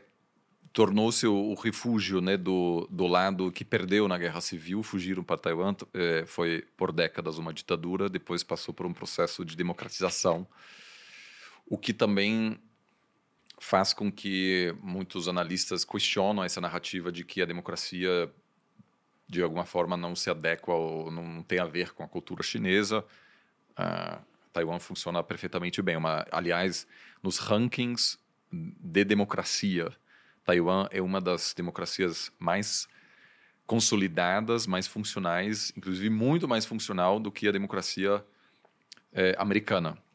Aliás, para quem não viu, a revista The Economist sempre eh, publica um ranking eh, das democracias mais saudáveis, mais eh, consolidadas cada ano. Acaba de sair.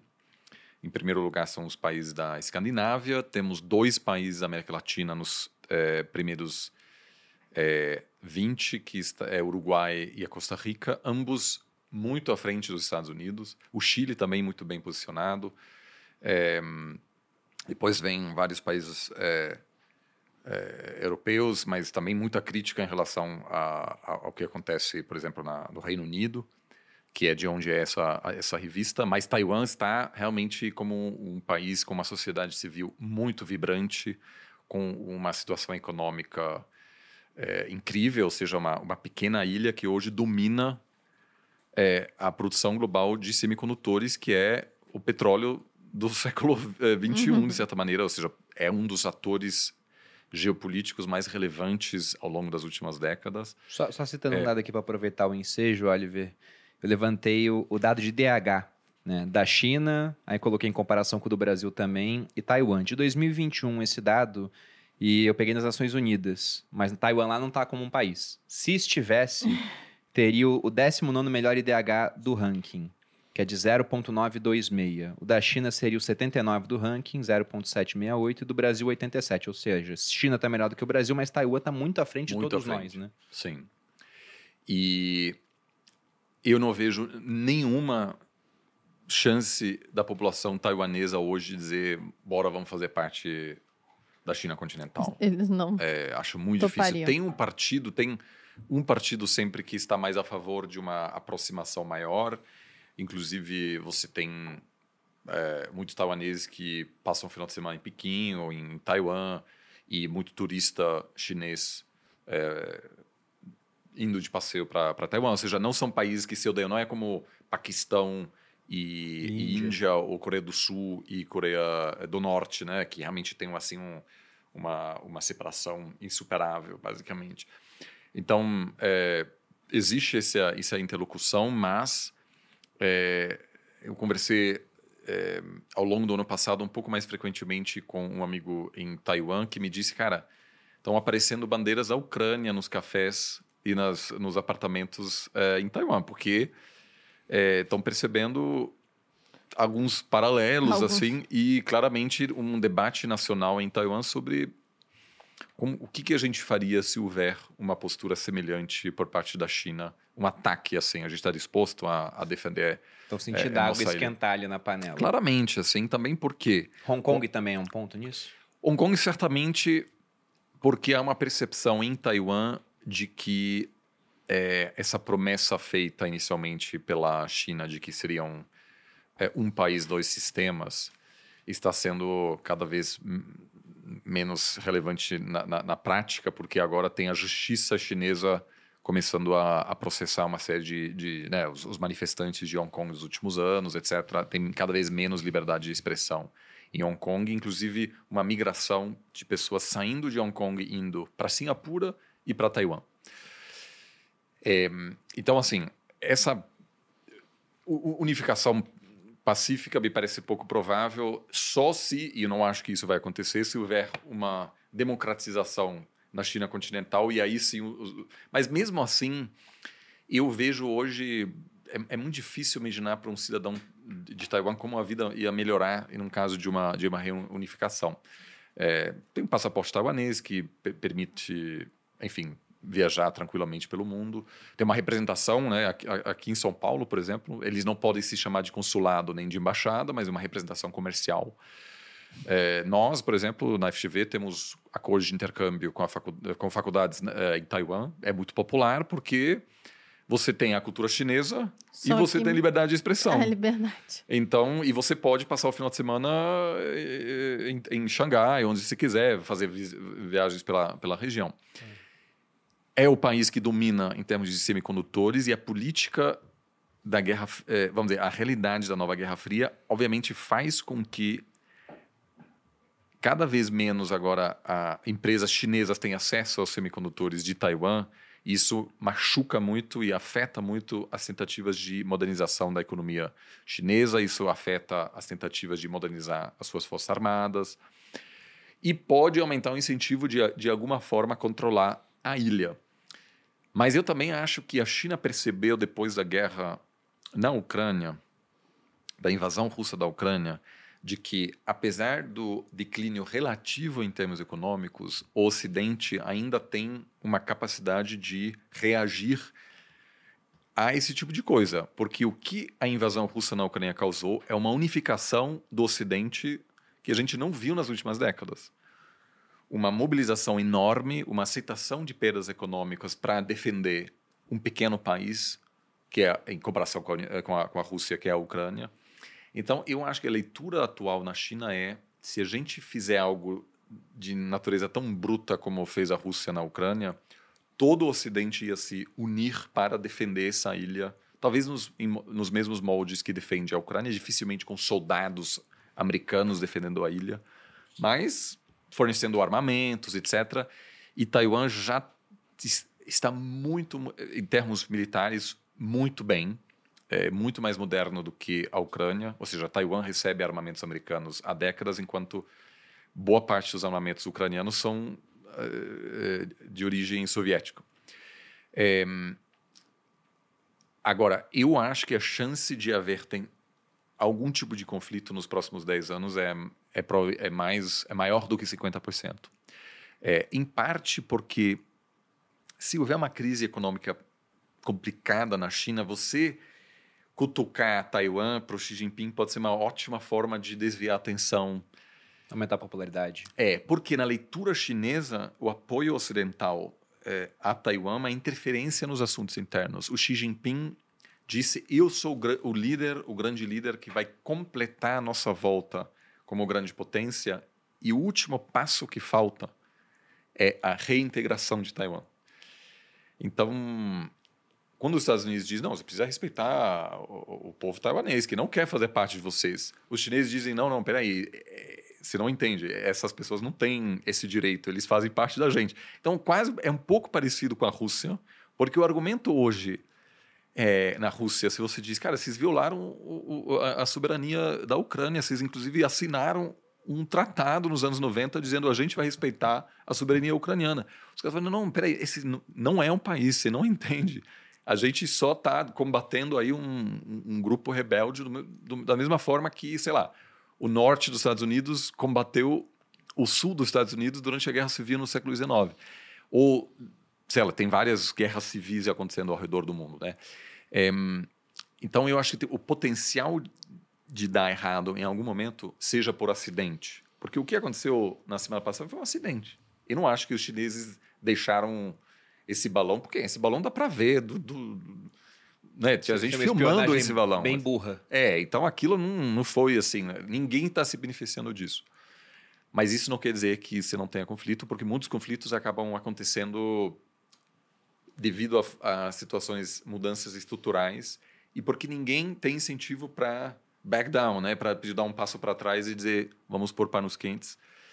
É, e eu acho que um, seja uma colisão entre aviões militares no Mar do Sul da China, seja uma explosão de um navio americano perto de Taiwan que não, ninguém consegue explicar direito, seja um ataque hacker que paralisa alguma empresa americana ou chinesa e tem uma reação supernacionalista, algo assim está se tornando cada vez mais provável.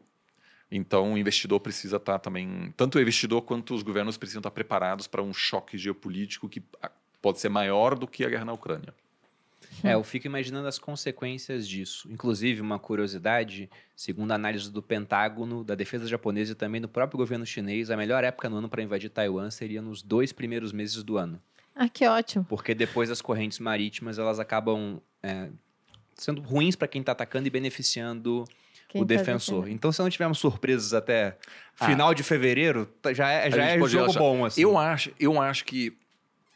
Eu não acho que seja uma coisa dessa natureza.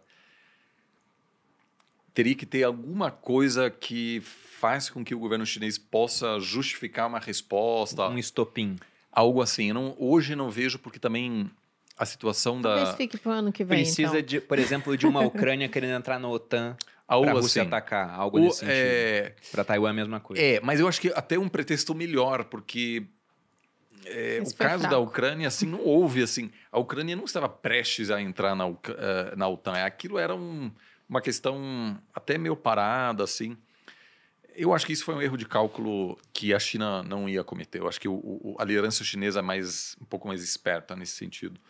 é, a princípio parece assim, porque a Rússia vai se envolver numa guerra sangrenta com terríveis consequências econômicas e humanas por provavelmente muitos anos. Mas eu acho que a situação na China é um pouco instável hoje porque, por um lado, a reabertura é algo que tem bastante apoio. Então, eu, eu tô, né, as, as, todo mundo está mais otimista. De novo, tem, esse, tem uma onda absurda de turistas chineses. Né, se, hotéis no Japão, Indonésia, Tailândia, tudo está lotado de, com, com turista chinês. Então, isso é ótimo também, porque havia uma, um desejo de, novamente, de participar da vida social. Você é, quer, quer marcar um, um jantar num restaurante em Pequim ou Xangai esses dias, você vai receber um, uma, conseguir uma mesa aqui há cinco semanas. Assim. É, tá, assim, as pessoas estão muito animadas nesse sentido. Mas isso pode causar todo tipo de consequência inesperada, entre outras, um surto enorme. A gente não está sabendo quantas pessoas estão morrendo de Covid na China. A gente não tem Nunca noção. soube, na real. Nunca né? soube. Tem, Nunca assim, soube. O que, que o jornalista faz? Vai no, no crematório lá, pergunta com as pessoas. Obviamente, os funcionários estão orient, sendo orientados a, a não passar informações.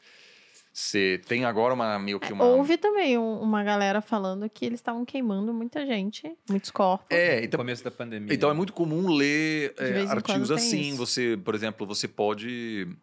É, também ver assim, tem mais gente famosa morrendo, por exemplo. Isso, uhum. isso é uma, um debate que está acontecendo. E tem, de fato... Só que, assim, é muito difícil comparar isso, porque o, é uma questão de, realmente, vários atores, é, pessoas, celebridades, uhum. assim, entre sessenta e oitenta, de fato, morreram recentemente na China, mas, assim, isso... Pode ser o acaso. Não dá, não é, né? uma questão científica. É, então... é escala também, né? um ponto quatro Exato, um vírgula quatro bilhões de pessoas. Então, assim... É preciso ter muito cuidado, não dá para saber. Agora, quem está é, na China, obviamente, vai perceber de que forma tem um, um sistema de saúde que está sendo sobrecarregado. Geralmente, a, a quantidade de, de camas é, de U T I em, em relação à, à população, realmente, esse, esse, essa relação não está muito boa na China. Então, tem um risco de novas manifestações, sobretudo quando a população percebe que está nesse novo patamar de crescimento. Porque se você consegue dobrar seu, seu salário a cada dez anos e você tem quarenta anos, a sua expectativa implícita é que aos cinquenta você novamente vai conseguir dobrar. E aí, de repente, a economia só cresce dois, três por cento. É, não acontece isso. Aí não acontece. Então, aquela casa que você ia comprar, aquele carro e tal, não vai rolar. E aí, reversão de expectativa sempre é ruim para qualquer governo. Se promete muito, entrega pouco... Eu é. diria até que não é aquela casa que você vai comprar, mas a casa que você já comprou achando que ia valorizar para vender depois. Isso. E de repente ela não valoriza. Que é uma coisa muito comum na China. Uhum. Que é uma coisa muito comum na China. Muita gente fez esse investimento e ah, o setor está tá ainda em crise, sem dúvida.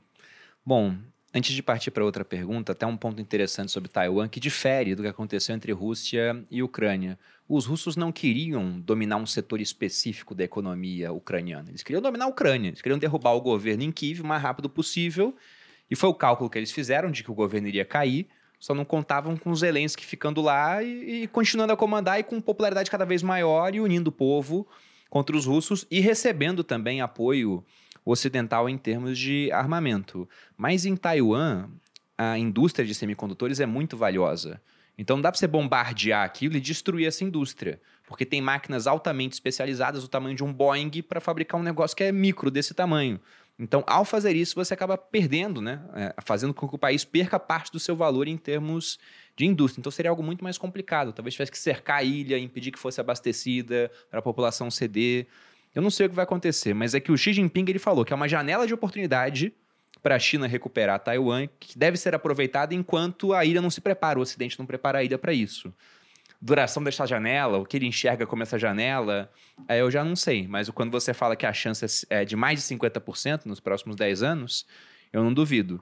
E aí não dá para aplicar sanção contra a China igual a gente fez contra a Rússia. Afinal, eles estão em tudo quanto é canto. É o maior parceiro comercial de boa parte do mundo. Sim. E sanção é aquilo, né? O pessoal acha que sanção... Agora, com a Europa, ficou mais clara essa questão. Mas, ah, os americanos sancionaram Cuba, sancionaram a Venezuela.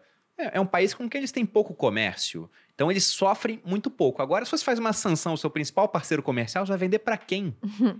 A sanção também serve é para você. Pra você é. Foi condição na Europa. Ah, vamos sancionar aqui os russos, não podemos mais comprar commodities energéticas deles. E aí, o, compravam do Putin, não porque ele tinha um belo sorriso e era simpático, era porque era mais barato. Sim. Mas, de repente, você tem que comprar de outro que o preço vai ser mais caro e isso afeta toda a população que vai pagar mais caro na energia.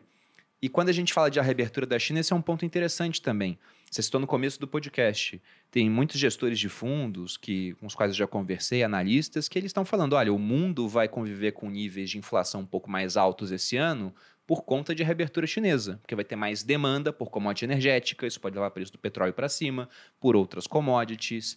Isso vai ter que entrar no radar dos bancos centrais e talvez provoque juros mais altos também nessas economias para lidar com essa inflação.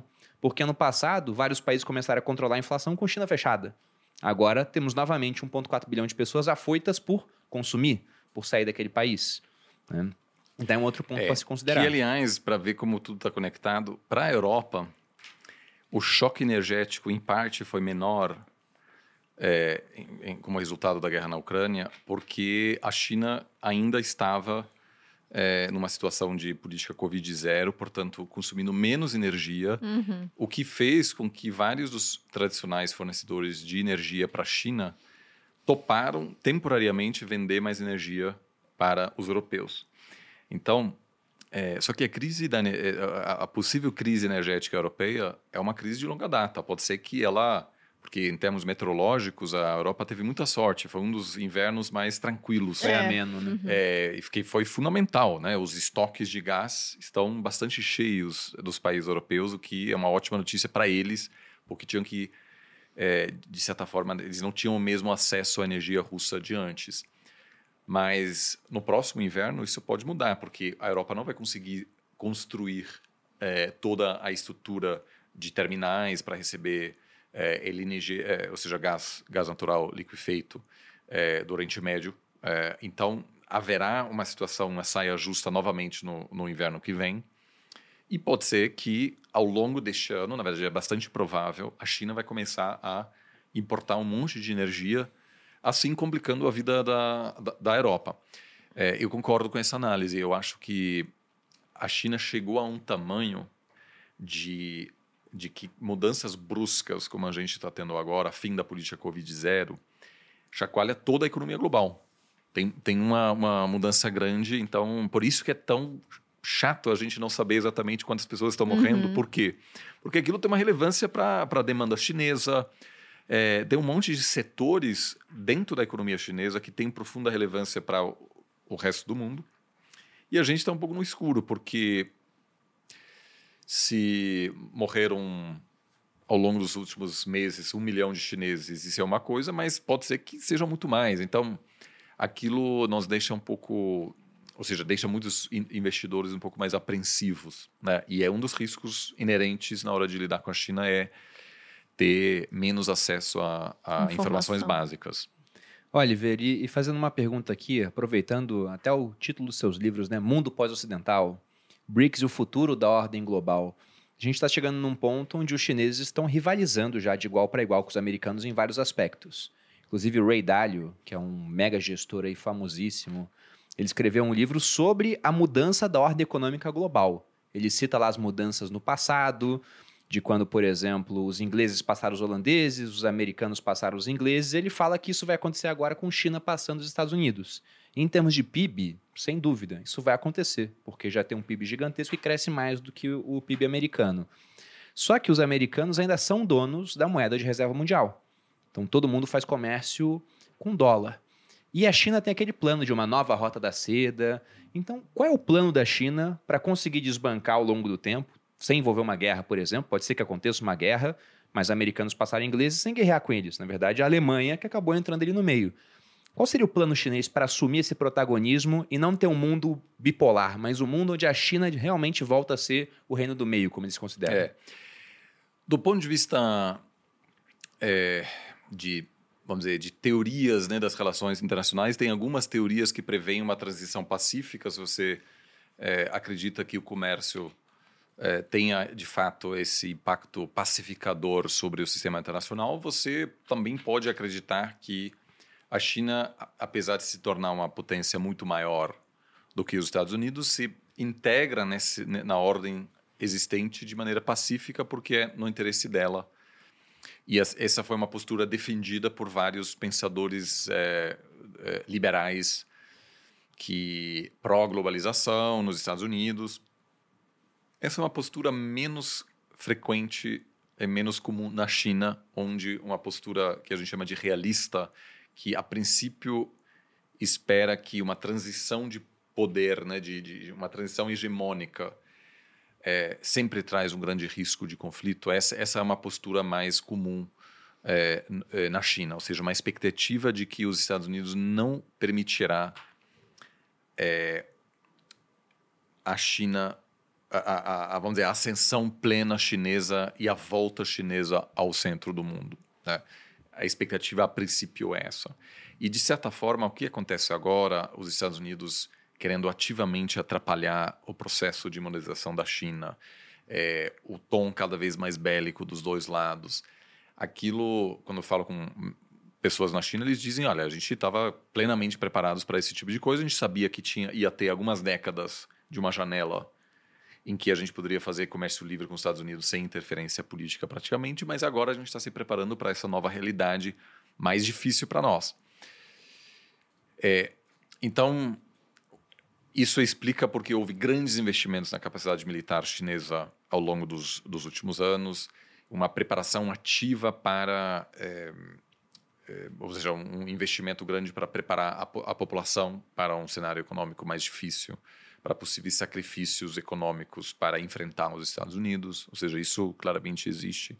Mas também algumas pessoas que dizem que, talvez daqui a alguns anos, o raciocínio americano será que um conflito será péssimo para os dois lados. De alguma maneira, a gente vai conseguir, no meio termo, e aceitar, por exemplo, a retirada...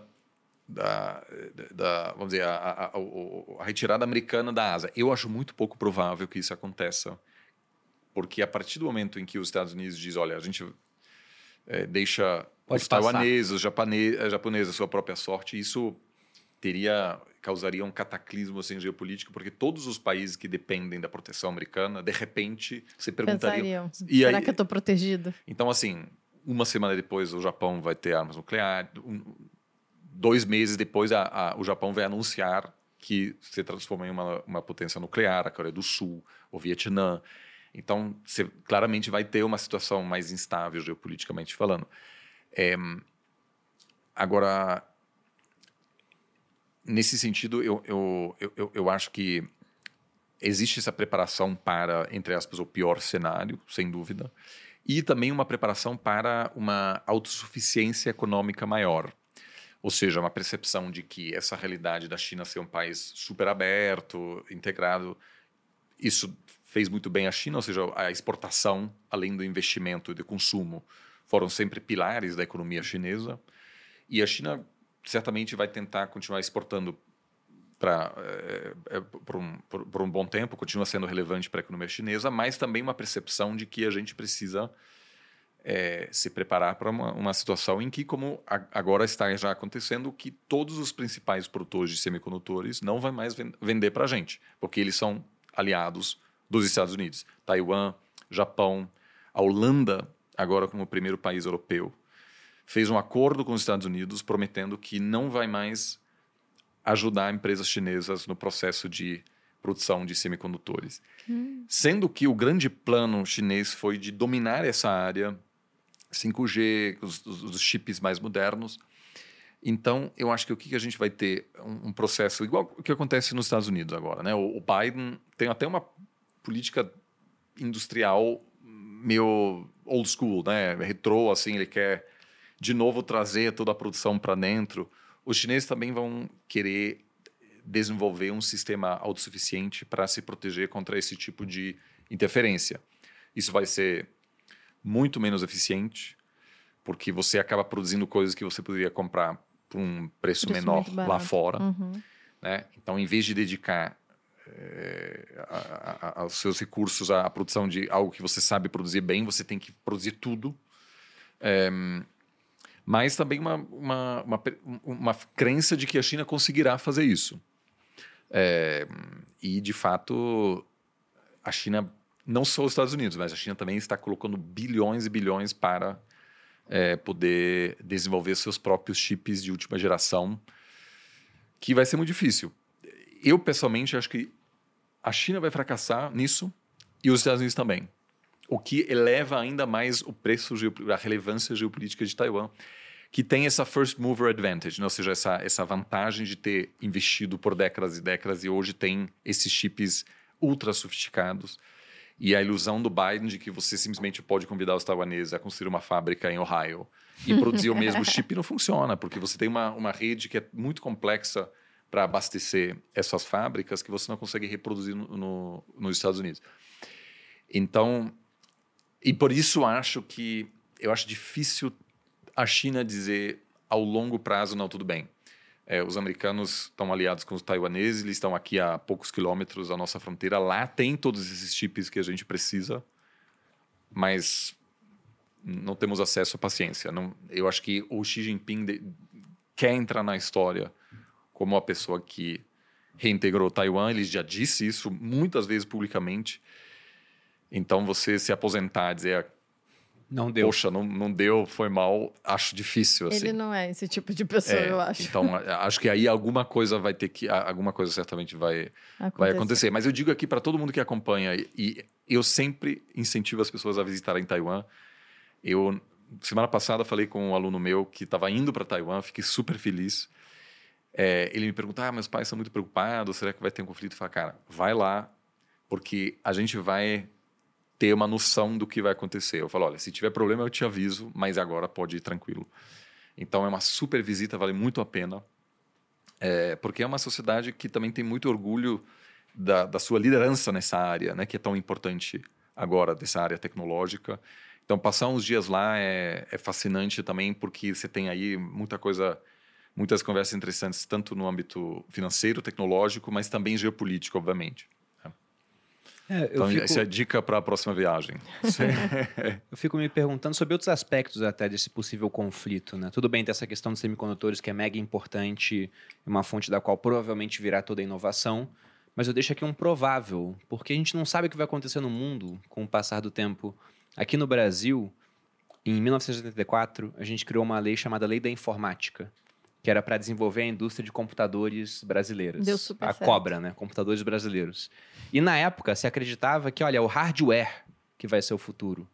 E depois se viu que o software foi o futuro. Então a gente proibiu a importação de computadores de fora para produzir os nossos, não produzimos direito. Essa proibição de importação também, por exemplo, proibir importação de tecnologia de um país para o outro, tornou a indústria brasileira menos produtiva. Porque com o computador você produz mais, pô, é mais fácil ter o controle das coisas, planilha, etcétera. Não tinha esse tipo de coisa, então a gente acabou ficando para trás. Então esse tipo de investimento massivo, acreditando, esse é o futuro, às vezes o futuro não vai ser aquele. Exato. Uhum. Vai ser outro. Então pode ser um investimento muito mal feito no final, que vai queimar uma tonelada de recursos que serão empregados em ambos os lados.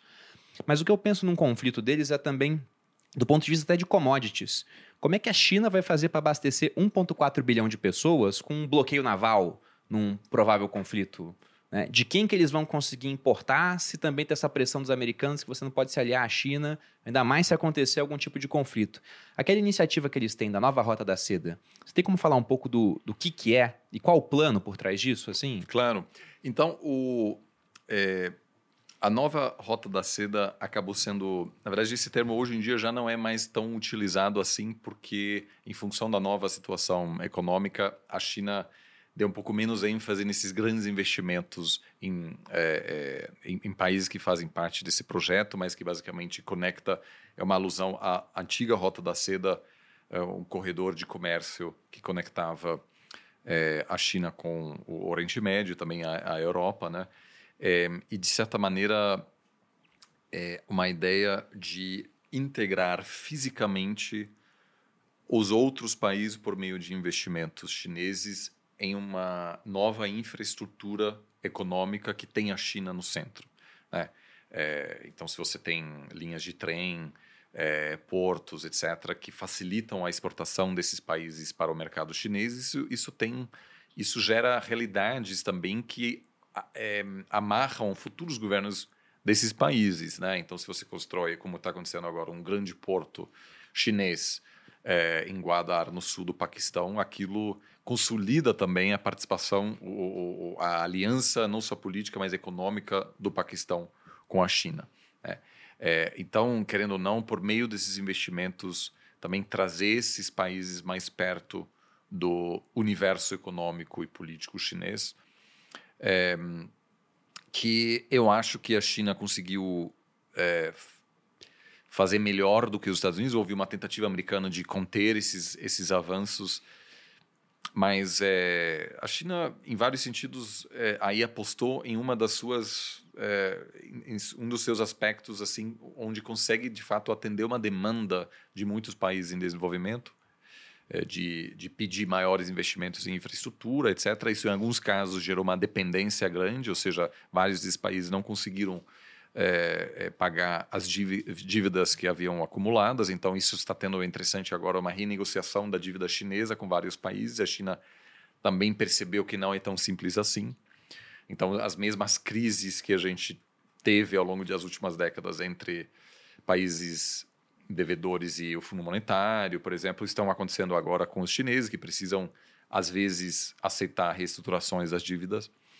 É, Mas claramente é, uma, é, um projeto geopolítico de assegurar que lá na frente, o que na verdade é muito bem sucedido, esses países não necessariamente estejam do lado da China, mas se a gente estiver num cenário de guerra fria, e guerra fria tecnológica, comercial entre os Estados Unidos e a China, e a gente, eu acho que já está nessa nova realidade. Eu acho que é uma questão de tempo até algo mais grave acontecer, não só com um balão, mas de repente alguma coisa que envolva é, mortes assim, dos dois lados, e aí realmente uma piora repentina entre os dois. A China não quer que o Brasil, a Nigéria, etcétera, digam eu estou do lado da China, mas querem que esses países não estejam do lado dos Estados Unidos. E nisso está muito bem sucedido, porque a China tem uma retórica atraente para esses países. A China não diz, ó, oh, cuidado Brasil com os Estados Unidos, você tem que fazer isso ou aquilo. A China diz, ó, oh, nós somos um país em desenvolvimento, a gente conseguiu crescer muito, a gente quer que você tenha essa mesma trajetória, eles chamam de win-win, mas sem muita interferência em assuntos internos, desde que você não critique assuntos internos chineses, que envolve Taiwan, obviamente, na visão chinesa. A gente vai ter uma relação bastante respeitosa, é, enquanto na retórica chinesa os Estados Unidos está querendo interferir nos seus assuntos internos, etcétera, o que torna a China um parceiro atraente na América Latina para gerir melhor a sua relação com os Estados Unidos. Então, eu acho hoje, por exemplo, se houver um conflito entre China e Taiwan, com apoio militar é, americano para os taiwaneses, eu acho que o Brasil ficaria com este governo atual, mas com outros governos também, provavelmente em cima do muro. O que é tudo que a China precisa, inclusive para é, garantir o, a, a, o fornecimento de matérias-primas brasileiras, que são fundamentais para a, a, para a economia é, chinesa, né? Então, a China, de certa forma, já está se preparando, né, na construção, por meio do, de construção de laços comerciais, diplomáticos e geopolíticos, para um cenário de maior tensão. É, e a gente vê isso na América Latina com a presença de uma base que é até um pouco parecido com esse balão, né, que a China diz é meteorológico. Tem uma base que é, gerenci- é gerenciada pela, pelas Forças Armadas chinesas na Patagônia, supostamente para observação meteorológica, espacial. Observação de pinguins. Não, não, pode até ser e tal, mas assim, lá na frente, quem controla essa parte são... Agora, já, já tá os Estados Unidos também têm suas bases, mas então vai ter um pouco essa competição e alguns países vão se beneficiar disso, mas é preciso, obviamente, haverá muitas decisões difíceis pela frente e a, a, o Lula está indo para os Estados Unidos. E uma coisa que o Biden claramente vai dizer, cara, eu preciso de um posicionamento mais claro em relação à Ucrânia, e o Brasil vai dizer... Não, não dá, não dá, entendeu? Então, essa... essa Esse jogo vai ser o novo normal para todos os países terceiros países, basicamente. É, tem coisas que escapam dessa dicotomia, né? Dessa visão mais simplista de esquerda e direita. Porque são Super. demandas que elas são geopolíticas. Ah, quem vai estar aqui no poder é esquerda ou direita? Se for o cara da direita, ele vai falar não para a China? Não, é no maior parceiro comercial, pô. Uhum. Não tem como falar não. Mas essa iniciativa dos chineses da nova Rota da Seda, quando eu fui pesquisar sobre o assunto, eu falei, nossa, é, é genial a visão que eles tiveram pelo seguinte. Eles dependem muito da importação de commodities. Muito de Brasil, muito de Austrália. Aí, de repente, nesses países surge alguém que fala, não, vamos nos aliar aos americanos e não exportaremos para vocês. Eles não têm de quem comprar. Só que tem muito país que produz commodity, mas não tem estrutura para exportar. Tem um monte de commodity sendo produzida, por exemplo, na África. Só que não tem estrada, não tem porto. Eles vão e falam, você quer construir estrada e porto? Eu financio para você. Eu te dou o dinheiro, você contrata empresas chinesas, o dinheiro já volta para as empresas chinesas, a gente constrói a infraestrutura. Os juros, quando eu vi, não eram juros abusivos, eram juros até tranquilos, assim. Queria eu poder financiar uma casa com aqueles juros, estava super tranquilo, né? E financiar de graça, porque seriam juros menores que a inflação que a gente tem aqui no Brasil. Só que se você não paga os juros, eles podem tomar a infraestrutura. E aí tem um ponto interessante, né? Se as empresas fazem, aliás, se os governos fazem dívida na moeda chinesa, eles vão ter que demandar a moeda chinesa depois para pagar as dívidas. Então também aumenta a aceitação do yuan como uma moeda de comércio isso. global. Eu falei, poxa, eles estão realmente ganhando bastante com isso. E aí me veio uma ideia na cabeça, pensando nisso que você disse, que olha, talvez um conflito entre os dois aconteça por circunstâncias que estão fora do radar, fortuitas. Sim. A China vai e empresta dinheiro para um país, da África, por exemplo. E aí emprestou dinheiro para um cara, mas a África ela tem muita instabilidade, aí surge no governo outro cara que vira um ditador, nacionalista, e fala, não vou pagar a China. E a China fala, ué, não vai me pagar, vou tomar infraestrutura. E aí vai e manda não. tropas para lá. Igual os americanos fazem com alguns países hoje. E aí, de repente, os Estados Unidos falam, não, não pode mandar tropa para aí, não. E aí começa um conflito por conta de um país satélite, como aconteceu várias vezes durante, durante a Guerra Fria. Fria. Uhum. Claro. Então, você acha várias que é uma nova vezes. realidade que pode vir a acontecer? Sim, e... e... É engraçado que você mencionar esse caso, porque tivemos vários presidentes, candidatos à presidência na África com esse slogan de campanha, assim, de, vamos tirar os chineses, não sei o que e tal. E aí, geralmente, quando você elege, tem uma conversa com algum representante chinês, aí você olha os números é, e fala, olha, é mais embaixo. vamos, vamos conversar direito e tal. É, o Macri, na Argentina, se elegeu com uma, com uma agenda, uma retórica anti-China. Quando chegou ao poder, a coisa mudou um pouco. Bolsonaro também teve, até por uns dois anos, a relação sofreu um pouco, mas se você olha a, a, a relação comercial, ela não sofreu. Né?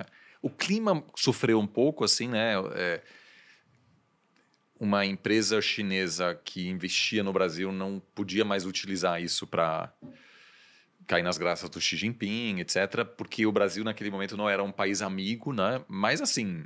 A, a longo prazo, é, eu lembro que eu, eu, é, eu estive em Pequim logo depois da eleição do Bolsonaro e eu falei, ah, vocês estão preocupados, né? Porque o Bolsonaro foi para Taiwan, etcétera.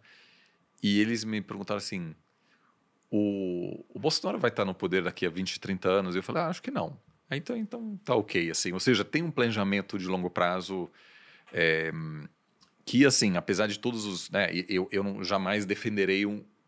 Um, um sistema político assim, mas é claro que a China, neste momento, não precisa lidar com essa, essa, essa polarização que torna a política externa, inclusive, dos Estados Unidos menos previsível. Porque se o Trump ou o DeSantis ou alguém assim ganhar as eleições, no, é, no ano que vem, né, são as eleições já, é, a política externa pode mudar. A China, nesse sentido, tem uma previsibilidade um pouco maior que ela vem utilizando justamente para estabelecer essas parcerias de longo prazo. Bom, se eu for arriscar uma previsão aqui sobre o futuro, eu diria que daqui a alguns anos a gente vai ver um, um conflito em algum país satélite dessa forma. Sim, e ele pode, assim, só uma, uma última coisa que eu acho importante, ele não necessariamente será de forma, é, não, não necessariamente será um conflito tradicional. A guerra na Ucrânia nos fez repensar essas expectativas, porque... Eu até estou um pouco surpreso, na verdade, como a guerra na Ucrânia é convencional. Uhum. Tanques, é, guerra, aviões... É uma guerra, assim, bem século vinte, né? é, a gente esperava... Eu lembro que na primeira semana da guerra, eu achei assim que ia ter ciberataques é, é, ocidentais contra os russos, e aí um ciberataque contra um...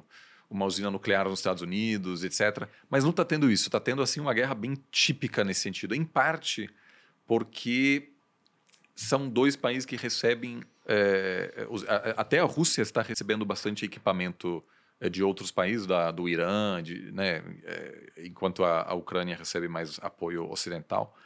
Mas eu acho que o, aquele cenário que você descreve pode envolver questões de bioterrorismo, isso pode envolver questões cibernéticas, é, alguns bloqueios navais, isso pode ser, mas é, a guerra comercial já é um primeiro passo, de certa maneira, né? E, e o conflito com, com Taiwan, ele pode ser mais sutil, pode ter... É, uma, pode, por exemplo, ter uma tentativa chinesa de bloquear a, inter, de, de, a internet de, de Taiwan. É, ou seja, tem muitas formas de você buscar desestabilizar uma outra sociedade. Isso já está sendo, acontecendo nos bastidores um pouco, né?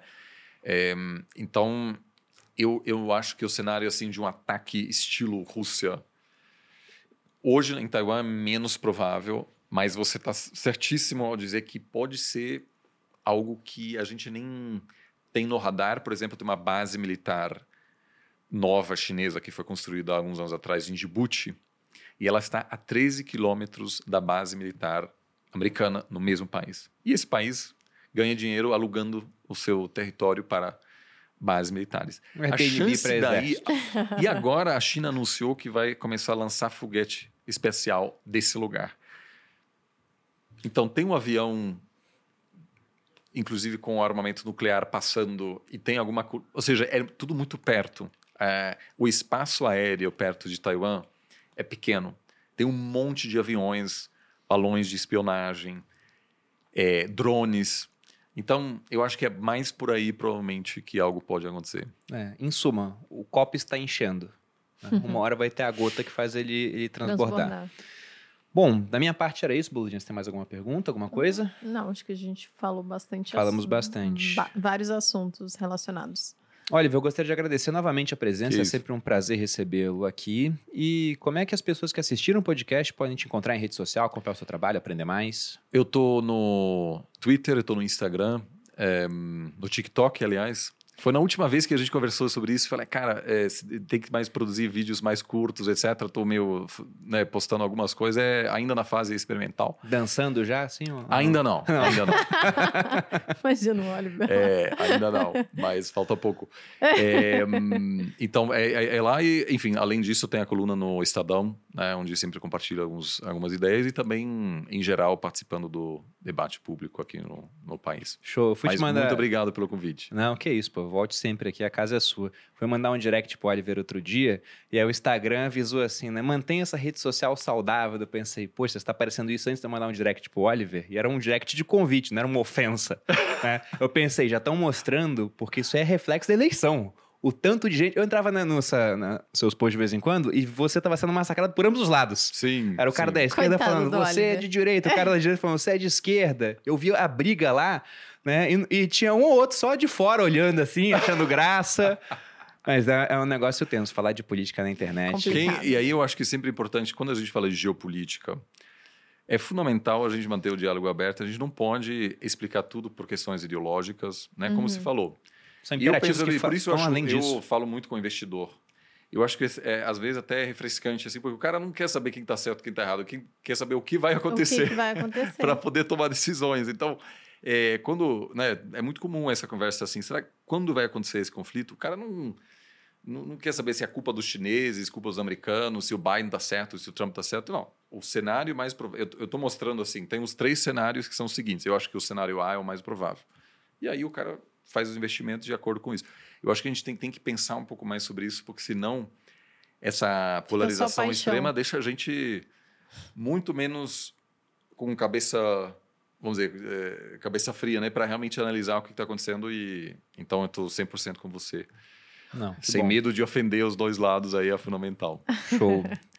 E vocês podem me encontrar no canal do YouTube Você Mais Rico, tem vídeo toda segunda e quarta-feira, aqui no podcast Os Sócios sempre, inclusive se inscreva no nosso canal ou no Spotify. E eu lembro novamente que no dia treze de fevereiro, segunda-feira, a partir das cinco da manhã, eu abro as inscrições para a vigésima turma do Viver de Renda, com a missão de pegar até mesmo uma pessoa completamente leiga, tornar essa pessoa uma investidora de verdade, alocando em diferentes ativos, moedas e países, preservando e aumentando seu patrimônio ao longo do tempo, para que um dia ela possa efetivamente viver de renda. Para quem quiser mais informações, novamente é o link aqui na descrição do vídeo. Você, Boludinha? Vocês me encontram no arroba Malu Perini, ou aqui semanalmente no canal dos Sócios, por isso se inscreva no canal para vocês receberem notificação quando a gente entra ao vivo ou tem um episódio novo. Se inscrevam e curtam também o vídeo. Bom, é isso. A todos que assistiram, muito obrigado. Oliver, novamente agradeço pela presença. Grande abraço, gente. Até a próxima. Beijos.